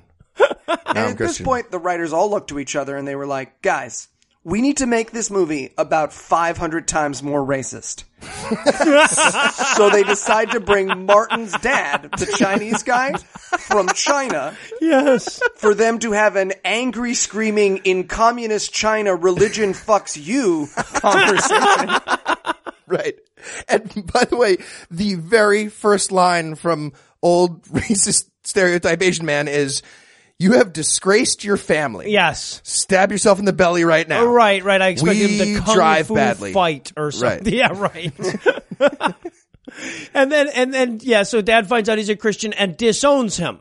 Cause you know how secular parents are always disowning their kids for disagreeing with them about theological matters. Oh, Like- streets of Utah just covered in LGBT youth that are Christian and their parents just won't take care of them. yeah, exactly. So of course Martin goes to church uh, to get over the dad stuff, and they actually have this Chinese kid singing a hymn on the piano, and I just wrote, "They're baiting us. They're bait. Right, I'm if not he- going there." He goes to the piano and I wrote in my notes, if he says me so Ronry, I'm back in. I will, I will buy a dozen copies of this movie. it was almost Also- there. This movie's pretty well made as far as movies go, but one part of this movie that's fucking insane is there's piano playing over him playing the piano Yes. at this point in this movie. Yeah, the soundtrack was the big, like from a filmmaking perspective. If you take out the acting and the writing, um, the, the the the soundtrack was probably the weakest point in this film. And of course, the reason that we have this scene is so that we can find out that Brooke was there at the church the whole time and and, and heard him, and now she has questions for him. Right. She hears him singing, which by the way sounds like the elephant man having an orgasm. More or less. yeah. And then, of course, we go back to Grace's house where we learn that Tom is lawyering as hard as he can, but he just can't win the case. Right.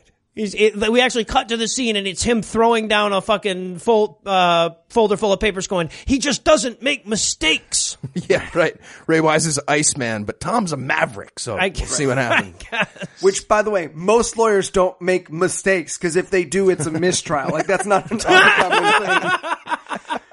He hasn't slipped up and said, "I sure hope no one stabs me in this red glowing spot under my armpit." But this is also where Grace has her big idea. Yes. She says, what if we can just prove that Jesus is a real guy? Then it'll all be about history and not about religion. Yeah. Which is why no one would sue you over this in the first place any fucking way. She actually says in this scene, she goes, and every credible historian agrees that Jesus existed. There's just too much evidence. That's an actual line in the Yes. script. It is. And that is when my entire theater burst into laughter and we all realized we were watching this movie ironically. That's when my full theater of New Yorkers all went, ha ha ha, and we all went, oh god, we're safe. It's okay. Everyone laughed. Everyone laughed. I just wrote in, the, in my notes when I realized that that was going to be their new legal strategy. I just took a whole page to write, hooray. I just wrote, dance back, Richard Carrier, dance back. I, I also wrote in the scene because they're doing the late night legal strategy thing. You got to have it. Please tell me we get to watch Melissa Joan Hart run in the rain at some point. Please tell me. Just sprint there, right, sprint right, or maybe maybe just Tom runs in the rain. I don't know. Maybe, maybe pops the shirt. you know. Aerodynamics, whatever. some kind of rain running. So then, of course, we got to cut back to uh, Martin and Brooke at the church. He's answering all of her uh, questions because he, you know, he's 147 answers ahead apparently. Um, it, it- so, and this is where she's like, um, you know, like, oh, well, God gave me five more minutes with my dead brother through his notes in the Bible. And I'm like, God also killed your brother with a car. So, you know, I'm I not mean, thinking of jingly keys. Jingly keys. So she gets saved in a very tearful. yeah, thank you thank- for dying on the cross for me. And I just wrote in my notes. So, wanna fuck? Bad time. Bad time. Well, I wrote like because at the end he says amen for her, but she doesn't say amen. So I don't think Oh. it counts. It's like HTML brackets. You got to close that shit, or Jesus doesn't know. he thinks all the stuff you're saying from that point on. Yeah, it doesn't. It's like those brackets, except they don't work. Yeah. Yeah, right. So now that your concerns about Brooke's immortal soul have been somewhat allayed, I guess we can pause for a quick break. But before we do, let me give Act 3 the hard sell here. Will they spend the rest of this movie trotting out Christian apologists to pitch their books about the historicity of Jesus on the stand? You bet your ass they will. David, thanks for coming in. you bet. Very excited about this new project. Great, great. So your memo said you want to do a courtroom drama this time, right? Exactly. And I want to base it on real cases of Christian persecution in American courts. You know? Bunch of gritty realism. Right, right. Well, um, this is Ed. He's our chief script consultant for legal matters, and we had him look into that. So, Ed, what do you have for us? Uh, yeah. Well, um, it turns out that there are no cases of Christian persecution in American courts ever. Ever? Ever. I'm sorry, friend. I find that hard to believe. It- That's because you live in a bubble, right? Uh, You live in an imaginary universe that insulates itself with pretend museums, pretend scientific journals, and pretend legal precedents. Mm, That may or may not be true. Well, what about those evil Satan lawyers, the whatchamacallum, the J- with the Jew at the, The front? the, the FFRF. them, yes, them. They're they're taking Christians to court all the time, right? Well, y- yes, but uh, taking to court and persecuting are radically different things. I'm not sure I believe you, but for the sake of argument, let's pretend I do. What kind of things does the FFRF do? Uh, well, uh, let's see. Uh, here's a case where they, they sent a school a letter because the football coach was doing mass baptisms with his player on the field. See, that's persecution, right? Because everyone needed to get a baptism. Yeah. No, he was he was clearly violating the law. Wait, wait. How so? What? What he was doing is against the law. I see. Um, let's see. I got another one here. Here's a here's one where they stopped a Christian group in Texas from distributing Bibles in public schools. See, bam, there, persecution. The Bible is our book, and we wanted, and they said no. He's got you there, Ed. You got to admit. Well, no, he doesn't because again, that's that's that's blatantly illegal. Wait, why? What do you? I I uh, I mean, would you want say Muslim groups giving your kids Qurans or or Satanists giving your kids Lucifer coloring books? No, they can't. No, No, that, no. no. I'm not okay. Of course not. Right, right. Now, do you do you see how that's kind of the same thing? I do not. Not, Not at all. little. What are you talking about? Never mind. All right, all right, all right. Well, what about this Alabama primary school? The teacher was literally leading her students in prayer, and they stopped that. Is that also persecution? Yes. Yep. And Obviously. what about this coach who would punish his players by making them copy Bible verses? That's also persecution. Yes. Yeah. Positive. yes. Straight up lion feed. Uh, wh- okay, all right. What about what about this Louisiana teacher that told her students that the Bible was one hundred percent true? It is. Oh, uh, So- okay. And, and then she told her Buddhist students that their faith was stupid and that they should convert to Christianity. I mean, Buddhism is stupid. They like sit in chairs and stuff. Should convert to Christianity. What do you? And and, and then and, and then and then when the parents complained, the school administrator suggested that the family consider moving out of the Bible Belt. I mean, that's a good. That's good suggestion. That's being Back to where they came from. Yeah, that'd be a good idea. so so you guys think suing over that is also persecution? Obviously. Wait, those assholes from the FFRF sued over that? Well, no, actually, I mean this one was. I guess that that one in particular was handled by the ACLU. Ooh, let's make them the bad guys then. That, yeah, they like the black people. Right? Yeah. Perfect. I smell chalk.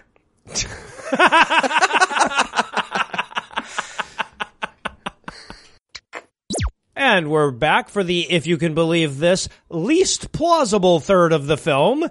And we're going to inaugurate it with the single moment in the movie that brought me the most ebullience. Maybe not even just in this movie, but in my entire life of going to the movies. and I have an incredible moment. I stood up at the exact same time. I don't know who this guy is, but we're soulmates. Me and a guy in the front row stood up at the exact same time and shouted two words. Lee Strobel! Motherfucking Strobel. That's right. Lee Strobel, infamous Christian apologist and author of The Case for Christ, is on the stand. Lee Strobel is a historian the way I am a personal trainer. that is. And uh, by the way, he looks like Ed Begley Jr. got punched in the face, but he's smiling anyway, like he's permanently smiling. Yeah. So he's like, can you prove that Jesus existed? The, the lawyer is, and Strobel's like, well, of course. And for starters, uh, that we said the date at the beginning of the, uh, the court proceedings. That proves that Jesus existed. Otherwise, this AD shit wouldn't work. Now, that's literally, that's literally what he says as his opening thing. Yes. And That ju- is actually his argument. And no one in this movie goes, fuck you. Nobody says, well, you do know that that didn't really come into usage until the ninth century, right? And, and also biblical scholars all agree that it was wrong when it did come into existence. And if Jesus lived, he was probably born between six and four BC. You do know that, don't you, Lee Strobel? Mm, Not I'm important. afraid I'm going to have to present the evidence of jingling. Yeah, jingling right. keys. Jingling keys. He goes, there are over 39 ancient sources that mention Jesus. They're all ancient. None of them, you know, as like were written when Jesus was around or anything. You know, we don't have anything contemporary, but ah, there's a lot of ancient sources that talked about him long after he died. Yeah, his second half of his argument is basically, are you kidding me? People say it's true. right. He says Jesus' death on the cross is indisputable despite all the dispute. That's in dispute in the Bible. Inside the Bible, that's under dispute. right. Yes. Exactly. Serious? It's like a wrestling coach trying to teach a physics class. Brutal. Well, I love too that uh, uh, uh, Tom the lawyer says, "Now, Mr. Strobel, does being a Christian prejudice your view?" To which he goes, "No," and he's like, you, "Do you promise it does?" He's like, "Yeah, for realsies." Okay, then, and the, and the and Pinky swear? right? And the whole jury's like, "Well, he did say for realsies." That, that's, that was that was his pinky. I looked to see if he was going to use the ring finger and try to cheat him, but no, he didn't. And then they basically Salon magazine Bart. yeah, that poor bastard. That poor guy, he must have gotten a text. That poor motherfucker, who's an actual historian. Now I know how Sam Harris feels. He's just sitting there at home, probably reading a book about ancient Mesopotamia, and someone's like, "Hey, man, did you say that Jesus Christ existed and it's an undeniable fact?" And he's like, "What the fuck are you talking about? Why would I say that? That's fucking bullshit." I don't know. There's like a movie all over America right now that says you did. Oh, that's oh fuck. Now, for for the record, Bart Ehrman does say that that Jesus was a, a, a historical character. Of course, he also says a whole bunch of shit Mr. Strobel wouldn't care much for. So, He says Jesus was a historical character, like fucking like there was a guy named Yeshua. He's right? not like yes, yeah. There was a, there was an apocalyptic preacher named Yeshua who was a dangerous motherfucker that was rightly executed by the people that like that like we would probably execute someone for the same thing now, or at least throw his ass in jail or whatever, um, kind of a thing. But yes, but Bart Ehrman gets a gets a name drop there, and Yeah. I love he says even agnostic historian Bart Ehrman agrees that Jesus existed. Yeah, they introduce him as the agnostic historian as Yeah. opposed to all those Gnostic historians out there. Much more credible now. Good. I get it. And of course, he closes off by pointing out that, uh, according to Lee Strobel, denying Jesus just means that no amount of evidence would convince you. You know, other than you know maybe maybe a single contemporary source of shred or shred of archaeological evidence could you know if you wanted a bunch of bullshit or something. Um, but and I love the fact that no one in the in the movie goes okay. Um, this is not at all what we were talking about at the beginning of this case. we really should have defined the charges at some point or something. And earlier in the movie, the ACLU lawyer is like, objection, leading the witness, but here he's not like, uh, objection, what the fuck are you talking about? he's like, mm, let's see where they're going with this. yes, yes. And then uh, we go back to red haired girl again for some reason, and she's shown up at the church to talk to Pastor Dave. But unfortunately, he's away at jury duty, which is fine because African pastor will fill her right up. Yeah, he says he's he's sweeping and she's like, "Where's Pastor Dave?" And he's like, "He's not here." And then she starts to leave and he goes, "Sweeping is something I only do part-time," which if anyone ever said that to me, I would immediately sprint Yeah, away as fast as I can. That's how you end up in a basement putting lotion in the basket. I expected him to go like I'm actually a producer slash choreographer in my in my real job, but uh, I just sweep here. You know, you wanna you wanna hopping back. Pastor Dave's not around. I've got this black leather couch. So yeah, so she talks to him about how she used to believe in Jesus, but now that he doesn't have cancer, what's the point? And his answer seems to be, I know, crazy, right? Yeah, he says Weird. he delights in using us in ways we never knew we wanted. And I wrote the Eli Bosman story. butt stuff. That's just an African euphemism for butt stuff. Yeah, this is exciting. This uh, red-haired lady's character arc is continue not having cancer anymore. So she keeps doing like Right. got to tie up those loose ends from the first one. Yeah, it's important. Good job. So now we cut to David R. White going to the county clerk's office where everyone has turned in his sermons except for him. Yes, and uh, and he goes in and he's like, "Are you here turning your sermons?" He's like, "Yes," and he puts this envelope on the paper and he says, "Yeah, it doesn't look like enough for very many sermons." He's like, "No." It's a letter telling you why I won't do this. And he actually has, has this whole little speech where he's like, I mean, I know it's very unusual for a pastor to break the law in any way. right? Yeah. What? I know RFRA makes it impossible for me to break the law, right. technically, but I've decided to break the law. Here you go. And uh, he's he's handing the stuff to the ugliest guy they could possibly find. Yeah, yeah. It's just stuffed chicken wings in Yeah, your right. face the whole time. How are we going to make this guy less attractive than David A.R. White? What about barbecue sauce all over his face? Perfect. Perfect. Can we do like an Antonio Banderas bucket of barbecue sauce on him just halfway through the scene? And then David A.R. White walks out and he starts like holding his stomach and he almost passes out or whatever. And I'm like, is his character dying of persecution now? Is Oh, that I really, really hoped that David R. White was going to die during this movie. he doesn't. believe? um. So yeah, and then of course we. Today is a good day. So then we cut back to the courtroom where uh, he passes out. Apparently, he's had an attack of appendicitis in the middle of the uh, the court proceedings. And the ACLU guy loves it. He's like, mm.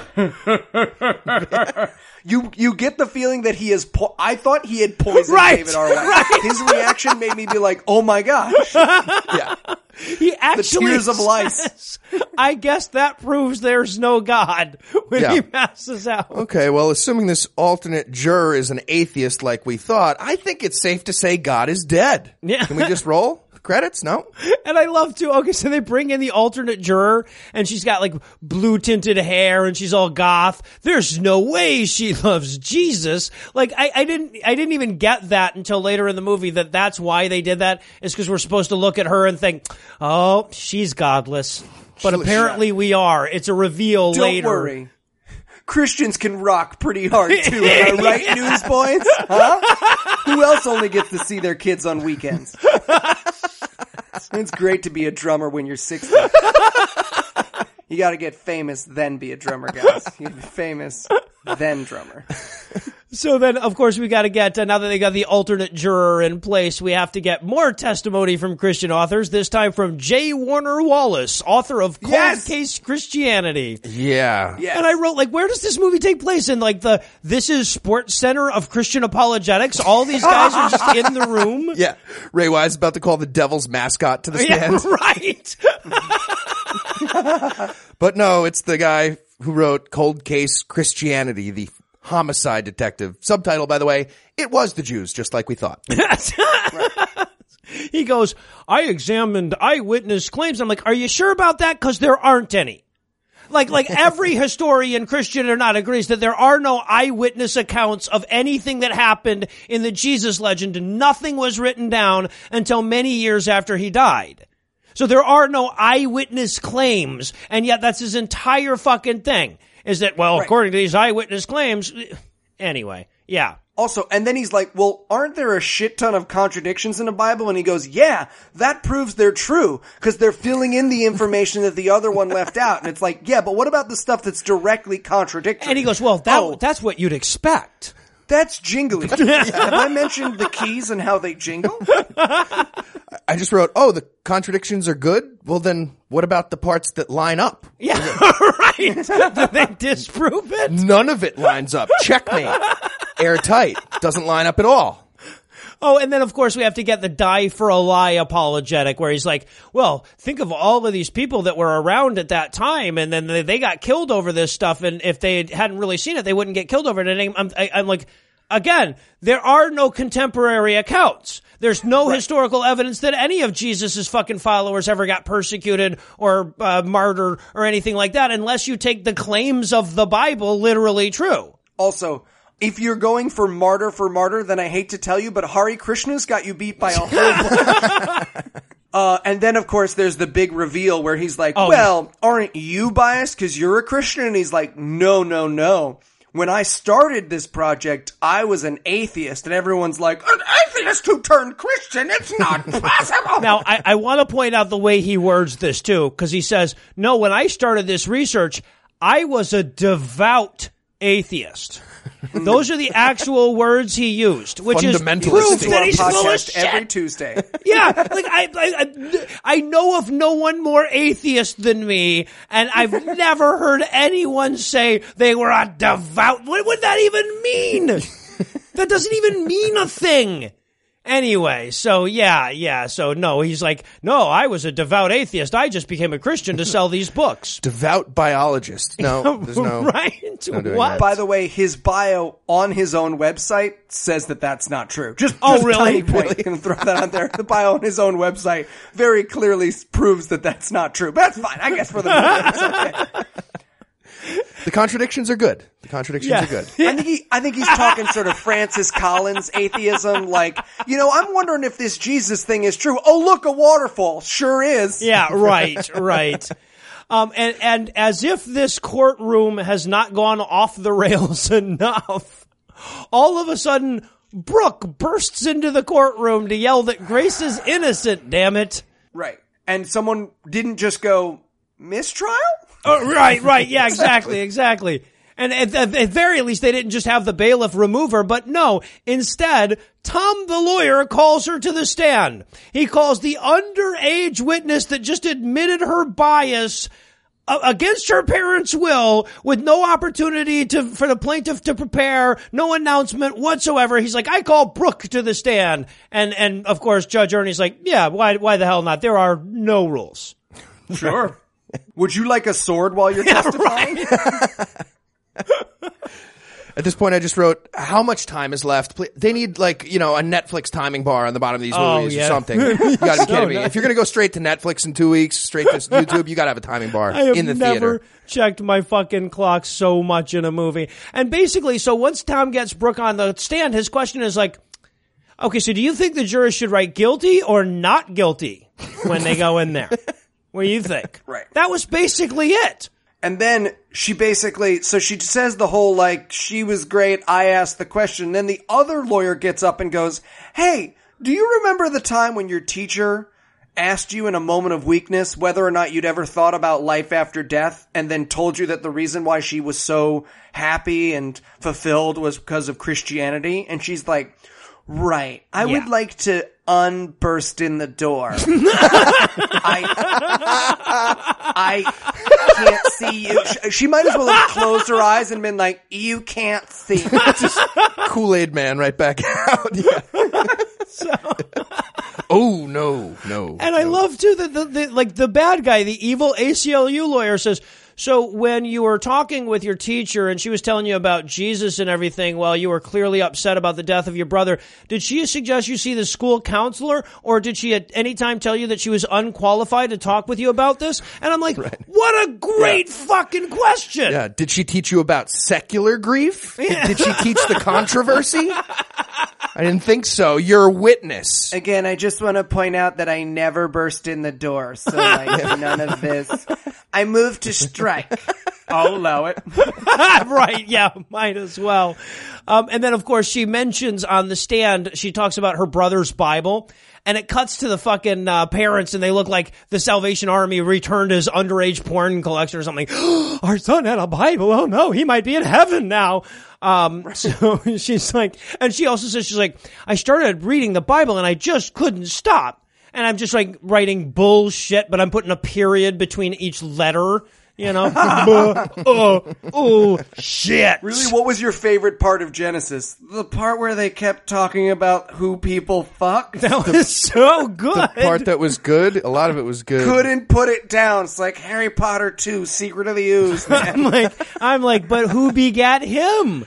So yeah, yeah. And then the evil lawyer goes, so are you a believer now? And she nods. He goes, maybe even a dramatic pause. He actually says that. Christian? And, and everyone in the audience is like, like, I'm sorry, is there a, is there a level between believer and Christian for these people? I don't. I don't know what that anyway. So yeah, so Grace looks over at the jury and she says to her lawyer, she's like, "Why do they all look so angry?" And I, I thought he was going to say because they're, they're it's jury duty. Who the fuck wants to be here? Um, but instead he says because they think we lied to them. Like, no, you did. You did lie. You they don't did. think they're correct. Yeah, exactly. And then everybody gets up. This is so fucking crazy. Everybody in the courtroom gets up and leaves and just leaves Brooke alone on the stand. Yes! You don't just get to hang out alone in the courtroom. But everyone gets up and leaves like the filibuster from fucking and And Brooke is just alone crying in an empty courtroom. yeah, they just well, it's secular, so they're just gonna leave her there to work it out on her own. I Also, guess. fun fact, I did find something less attractive than Melissa Joan Hart. It's Melissa Joan Hart when she's crying. Oh my god! And here's the thing, though. That I I loved the fact that she. Dis- I disagree. I, I enjoyed this. Whole, anyway, sorry. Go ahead. but see, I just appreciated the fact that she like distracted me from how unattractive she was by reminding me what a shitty actress she was. Oh my god, this was so painful. From this point on, like every note I have is just what a terrible fucking job she's doing with the acting in this movie. Um, and of course, this at this point we have to have a quick series of scenes trying to remind you who all is in the movie. So we just check in with Martin, check in with David A. R. White, whatever. Remember, he was in the hospital. Then she has a scene where she's uh, chatting with Gramps, Yeah, and she basically says, "Recently, when I've been praying, I've been feeling not so fresh down there." By the way, at this point, they're also eating a giant cupcake. Again, if you watch this movie, watch it. They're eating a giant cupcake. It was in the old guy's rider. Yeah, she says like when she prays now, it seems like Jesus is a million miles away. And then of course Grandpa says, "Well, you know better than anyone that the teacher stays silent during the test." I'm like, "Oh yeah, you've just proved Jesus by his non-existence. Yeah, well yeah. done." The teacher also stays silent all other times. You have, Is that you have an invisible mute teacher. Great. As you know, the teacher stays silent during the rape. right. And then, of course, Brooke brings the whole church choir to her front yard to sing her back into happiness. Yes. And Dad sings too. And Yeah. his singing is almost as bad as her acting. Which, by the way, did they have rehearsals? Like in the universe of this movie, did they have a bunch of rehearsals just in case the trial went badly? I'm, I'm trying to figure out what that universe looks like. All right, guys. So Tuesdays and Thursday nights from seven to ten. Again, this is in case Brooke bursts into the courtroom and then her testimony ends up ruining our side of the trial. But then on Wednesdays, we're rehearsing for if we win, but Tom gets hit by a car on his way out of the courtroom. Okay, going into that. I so expected that. Uh, and I have to say, like, at this point, when, the, when she's standing on the porch and they're all singing to her, I felt like her not acting had crossed all the way back into talent. like, I don't think I could not act as well as she did in that scene. Also, by the way, this movie's technically illegal if they don't sing a dreidel song and an atheist song too. We will subpoena the script if that's what it takes. And Find as out. if this movie wasn't spectacular enough, this is where we get Mike Huckabee. Mike Huckabee. Big exclamation marks all over my Yeah. page. And um, I get the impression that this movie was supposed to come out right as Mike Huckabee was pulling ahead in the primary. And, uh, I don't know if it worked out. Uh, also, I think this was supposed to come out while Antonin Scalia was still alive. So, you know, Yeah, what are you going to do? What are you going to do?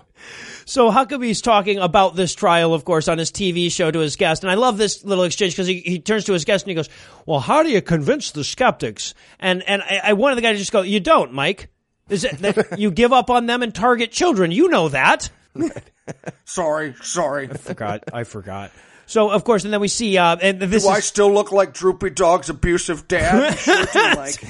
You sure do. Uh, that weight loss thing you had going, not not not going as well anymore. But uh, it was nice for a while. It was nice while it lasted. Um, and then, of course, this is we're watching. It's Pastor Dave watching this on TV. So now all of a sudden, Martin shows up to say goodbye because Martin is going back to China to be a pastor. Yeah, Martin's gonna get a bamboo stick through the ear. Yeah, no shit. I love too that the the black guy goes, "Well, there may be challenges in your country," and I'm like. What a way to sugarcoat, you know, you may have your testicle removed by a genetically modified badger. There could be challenges in your country. Uh, huh. Uh, and then we cut to outside of the uh, courthouse where now this is, I think, the most racist thing. All of the white people are sitting there. All the Christians are white and sitting there very quietly. Uh-huh. And then the only African American extras we've seen in this entire movie are standing there just screaming at them. Yeah, okay. So in this world, all the science protesters showed up at the courthouse to be rowdy and angry. The rabid crowds of atheists you so, so often see outside Devout atheists, devout Yeah, right. fundamentalist atheists. Yeah. But of course, all the Christian protesters are calm and collected as always. Am I right, Nick and Sandy? Am I Yeah. right? Yeah, these Christian protesters are super, super reasonable. They got nice signs like, God respectfully disagrees with fags. Like, let's, let's weigh the issues fairly. Let's open a dialogue about the fags. Shit. So now we're we're getting the last day of court, and of course Tom is late for court because apparently that's a thing you have to do in uh, court movies so that he can show up dramatically. And this time he's wearing a three piece suit, and my God, it looks fantastic on him. He really does. He suited the fuck up. Holy Yeah. shit! And he has an American flag pocket square, by the oh, way. I Does he really? he has an American flag pocket square. So then he comes to the uh, comes up to the bench and he goes. I'd like to call a surprise witness because in this world you get surprise witnesses, I guess. After mm-hmm. you've closed. yeah, right after you've already closed Yeah. your case. No, not a big deal. He says, I want to call Grace to the stand. And she's like, I don't want to take the stand. And it's like, it doesn't matter. It's like, yeah, it does, though. You can't make it. Does it. you're just an appointed representative? Never mind. Get on up there. Can I treat her as hostile? Sure. You don't know what that fucking means. That Go means off. you can smack her, doesn't it? It's like, yeah. waterboard her. Waterboard her. So yeah, apparently in this world, you can force your own client to the stand against their will. Then you can ask the judge to treat them hostile, which means that you can yell at them until they cry. That's what it means when you treat somebody as a hostile witness, is that you yell at them until they cry. right. And then basically he gives a monologue, which is like, "Isn't it true you're guilty? You're guilty, aren't you? Guilty." Guilty, guilty. And she's like, yeah, man, I'm super fucking guilty. I'm super guilty and I look like David Spade ate too many potatoes and then put on a blonde wig.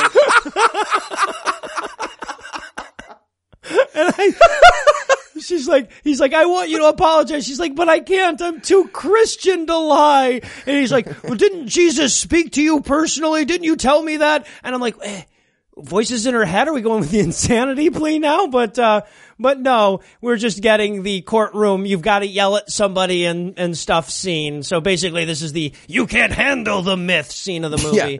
You're goddamn right I ordered the conversion therapy. I'm out of order. This whole courtroom's out of order. Sorry, I just landed. Yeah, yeah, exactly, exactly. I object to the way she makes me feel when I walk in the room. So, and then, and so then she reveals this. Apparently, the reason he's brought her on the stand is so that she, so that she could tell the jury the story that she told him about seeing the church, and that's what happened. And of course, then Tom, the lawyer, suggests that if the jury finds her guilty, this will inevitably lead to Christians being murdered with guns. Right. He Someone says is- that. Oh, well, he does the libertarian argument, right? Because it's like, well, first they're going to do this, and then they're going to ask you for your money, and then if you don't give them your money, they're going to throw you in jail. And we all know that law is enforced at the point of a gun. It's the Bernie Sanders trap question. It's the, oh, do you believe in nonviolent people? Shagurk, gurk, blurkity blurk. I've never read a book. But that's actually what he says. The argument that he makes to the jury is, you know, like if you find her guilty, they will murder Christians with guns. This is very similar to the Holocaust. This case is Pretty very, it's pretty much. much the same thing. And then I guess court adjourns, but for real this time. Uh, and, and Ernie decides there will be no closing statements. yes. Court adjourns, and again, they leave someone alone in the courtroom. Yes. He's just sitting there crying on the witness stand. I also love as everybody's filing out, you hear from the peanut gallery, somebody goes, she hasn't got a prayer. Uh huh. But it turns out she does have a prayer, guys. The newsboys are coming back into the movie so that they can pray for her, I guess. Yeah. Because they took a call on stage. yes. Amy called them and Yes. he's on the phone on, which means that he just answers it. They were in the middle of a song. He was like, one second. Hold on, guys. Oh, it's my friend Amy. just in the middle of a fucking rock concert. this must be Took a call on stage. So we get uh, everyone praying for grace montage. And it's not just the thousands upon thousands that have filled this stadium for a Newsboys concert. It's also all the students and all the people that she knows. I also love during this um, montage, we get Tom the lawyer reading Man, Myth, Messiah. Yeah, exactly. I'm a repentant atheist lawyer, and I enjoy Man, Myth, Messiah, and the crisp, clean taste of Sprite, I'm guessing and that the the, uh, uh, and the Salvation Army from, from earlier. right.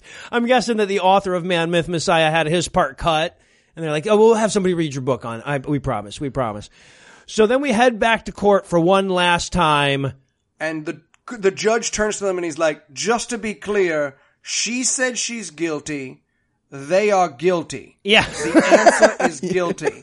And the jury's like, we find the defendant. Jesus Christ existed. yeah, exactly. They have nothing reasonable to say there because they haven't made a charge or discussed what this case would be about. So it's just like we find in favor of Lee Strobel and the Christian lady. Yeah, whatever it was she was charged with. She didn't do it. You never told us, but we're, we're assuming she. They cut over to Ray Wise, and I just wrote, there isn't enough fresh puppy blood in the world to satiate an ACLU lawyer at times like this. Right. And we learn that the goth, this is when the goth girl turns around and she's got a crucifix tattooed on the back, of her, neck. neck. And I wrote, man, you could not kill my boner harder. right. That thing is inside my stomach at this point. So, uh, yeah, yeah, exactly. That, and, and I, I honestly did not realize until I read somebody else's review that this was supposed to be a reveal. That we were supposed to have just assumed this whole time. Well, she can't be a Christian, and oh, there's a cross right there. Like I had, I'm, I'm just like, what? Why is is there going to be a lesbian scene back by? Is she like inviting her to the bathroom? Or, I, I, I didn't. I had no fucking idea. And then, and then Tom gives her the "You stood up for what you believe in" speech, and then Brooke runs outside to tell the trillions of people who have gathered outside the good news about the verdict. and she tells them, God's not dead! but she can't do that because that won't fit into the song correctly. So she, so they all start chanting, "God's not dead; He's surely alive," which is not. You can't chant that many syllables in that big a crowd, and it was very clear. God's not dead. He's God's not dead. So it sounded like they were trying to sing "Row, row, row your boat" together or something. as a round in, in a crowd of millions. Yeah. And, uh, by the way, apparently God can't create a court case that he can't survive. So so what case- now, J. Walter Weatherman or whatever the fuck that guy's name is? Yeah, yeah. Oh, and then of course we get the uh we get Gramps. He's with his walker and he's walker dancing, and he says, "God is good." And then we cut to African guy and Pastor Dave, who are like, uh, what- "Are you going to say the uh the tagline thing from the first You want movie?" to do our catchphrase? And he's like, How much am I getting paid? A lot. Okay. God is good all the time. And all the time, God is good. yes. I hate you. And then we get uh, Ray Wise walking out of the um, out of the courtroom with his lawyer team. This is the only time that hot chick that was distracting you from earlier talks. Oh no, that's a different hot chick. Never mind. Different hot chick, Yeah, yeah. yeah. So uh, the other hot chick in this movie. So she go. He goes. I just don't understand how they won. And the other guy goes, lawyer talk, lawyer talk, lawyer talk. And then the girl goes, well, not to mention they proved the existence of Jesus Christ again. That was a line in Right. the script. Not to mention that they proved the existence of Jesus Christ. I wanted so badly for him to be like, "Shut up, Vanessa." Yeah. Do you even work here? I also think, as an atheist lawyer, that it's worth noting that we were defeated by the very same logic and reason we cherish so dearly. it's a bitter taste, our own medicine sure is. We Guess lost. it turns out that God's not square. dead after all. What the fuck are you talking about, Vanessa? Sorry, I'm real high right now. This trial's been a mess. the judge had, let, had let me have a little bit of his bong earlier. So, and then uh, we all texted each other, and by that I mean the three of us all. And I just want to point out that in the theater, I texted my fiance. I tweeted this, but I texted my fiance, God's not dead, he's surely alive. She texted me, go fuck yourself. Which is the screenshot that Eli sent me and Heath when we texted him, God's not dead, he's surely alive. And I was in such a hurry to get it done that I actually sent, said, uh, God's not dead, he's sorely alive, but you know, what the hell. I, usually I would have gone back and corrected that, but I'm like, ah, fuck it. You have atheist autocorrect and won't let you say Yeah. something like that on. Secular autocorrect. Hells yeah, hells Now yeah. from the communist conspiracy. And then this movie ends on the most possibly bizarre thing you could imagine, which is inspired by these real cases, and I cannot recommend enough looking up the cases of Christian persecution. They have the like Christian baker who was like, I don't serve faggots in my store. They could not pick worse examples. It's just a series of monsters who people had to be like, no, everyone's a human. You sure? yes, we're sure. And as if that wasn't offensive enough, after that list of cases, it comes up with an exhortation to call the Alliance Defending Freedom if you're a Christian whose rights are being trampled on, like in this movie. Okay, so for those of you who don't know, the ADF is a goddamn anti-LGBT misogynistic hate group. It's a fucking hate group that they're telling you call the hate group. Yeah, this is like two steps away from saying, call the KKK if this ever Yeah, happens right. to If you ever have Jews in your neighborhood, Find a guy with a hood. Also, did you guys stick around for the after credits? scene? I couldn't do it. I couldn't do I knew it was Absolutely there and I not. still couldn't do it. After the credits, David R. White gets arrested for not submitting his sermons Oh. in the first degree. Really? It's amazing. Yeah, they're setting up movie oh, three. He gets arrested for not submitting his sermons. Oh, And then she, they like the the black guy and the reporter are there, and she's like, "What's gonna happen next?" And he's like, "Well, whatever it is, we will have to fight." And then it's like, Bwah! I wanted so badly for the Civil War logo just to flash. on the screen. oh, how great would it be if after Spider-Man shows up, it's the black guy, he jumps on top of a car. Yeah. A me. Today is a good day. Shit. I wish I did stick around now. Oh God, there's so there's more to come, folks. There's still more to look forward to. Okay. So I have a question. What the fuck was the moral of this story? Like, what are we supposed to learn if we're Christians who actually believe this shit? What are we supposed to walk away from this movie having learned? Um, if you are a teen television star, be careful about starches in your late 30s. It's actually uh, a lot better than I could have done for this one. So, okay. Now, obviously, between the three of us, we couldn't possibly have enough stars to spare as this tour de force would deserve. So rather than attempting to quantify a masterpiece, I'm simply going to ask you this. If you were a jurist and this movie was the defendant, what is the most egregious crime you could find it guilty of?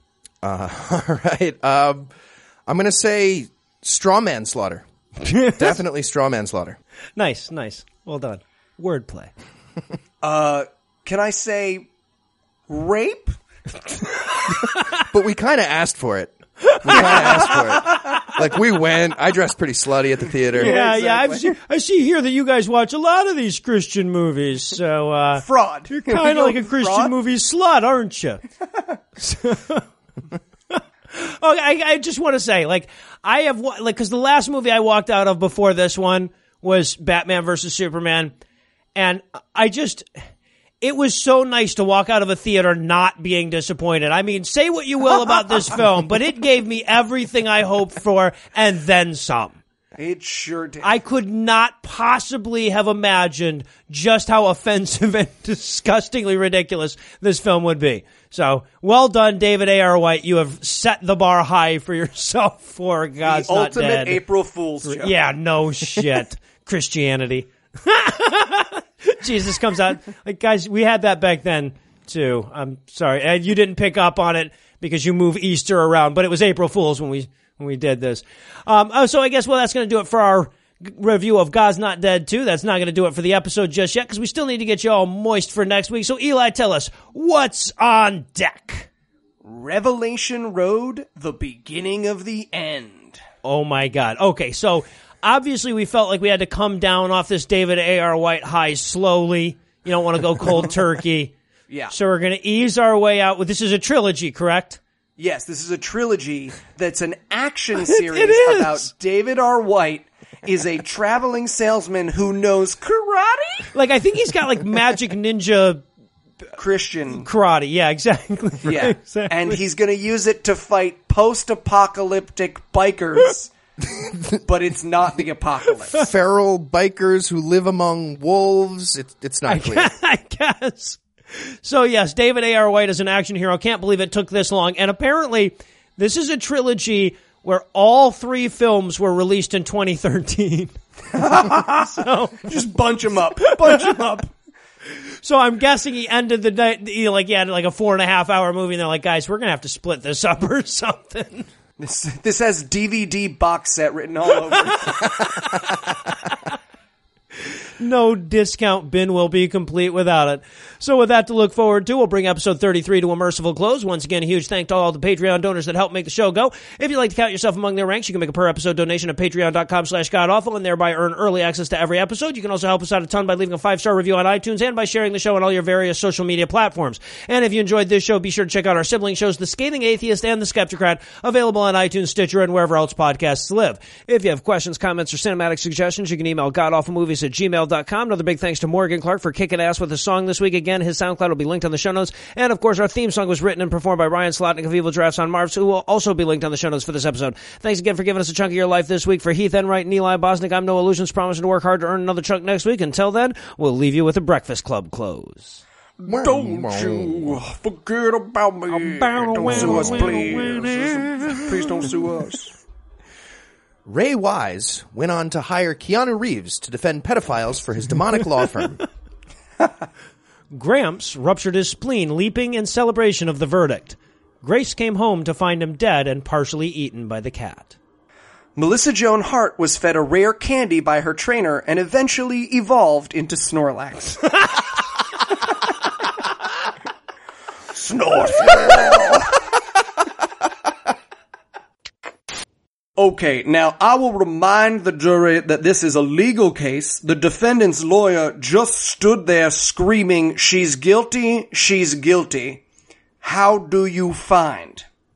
We, the jury, find the defended Jesus existed. Go fuck yourself. if you enjoyed this podcast, please text everyone you know. God's not dead. He was never alive. Hashtag puzzle in a thunderstorm. I'm your host, No Illusion, and since I I forgot my name. Line. Line. No illusions. Let's just do real no names. illusions. I'm your, Real names. I'm your Noah host, Illusions. Melissa Joan Hart, the one that looks like a like a melting Dalí painting. We want her. She wins. America.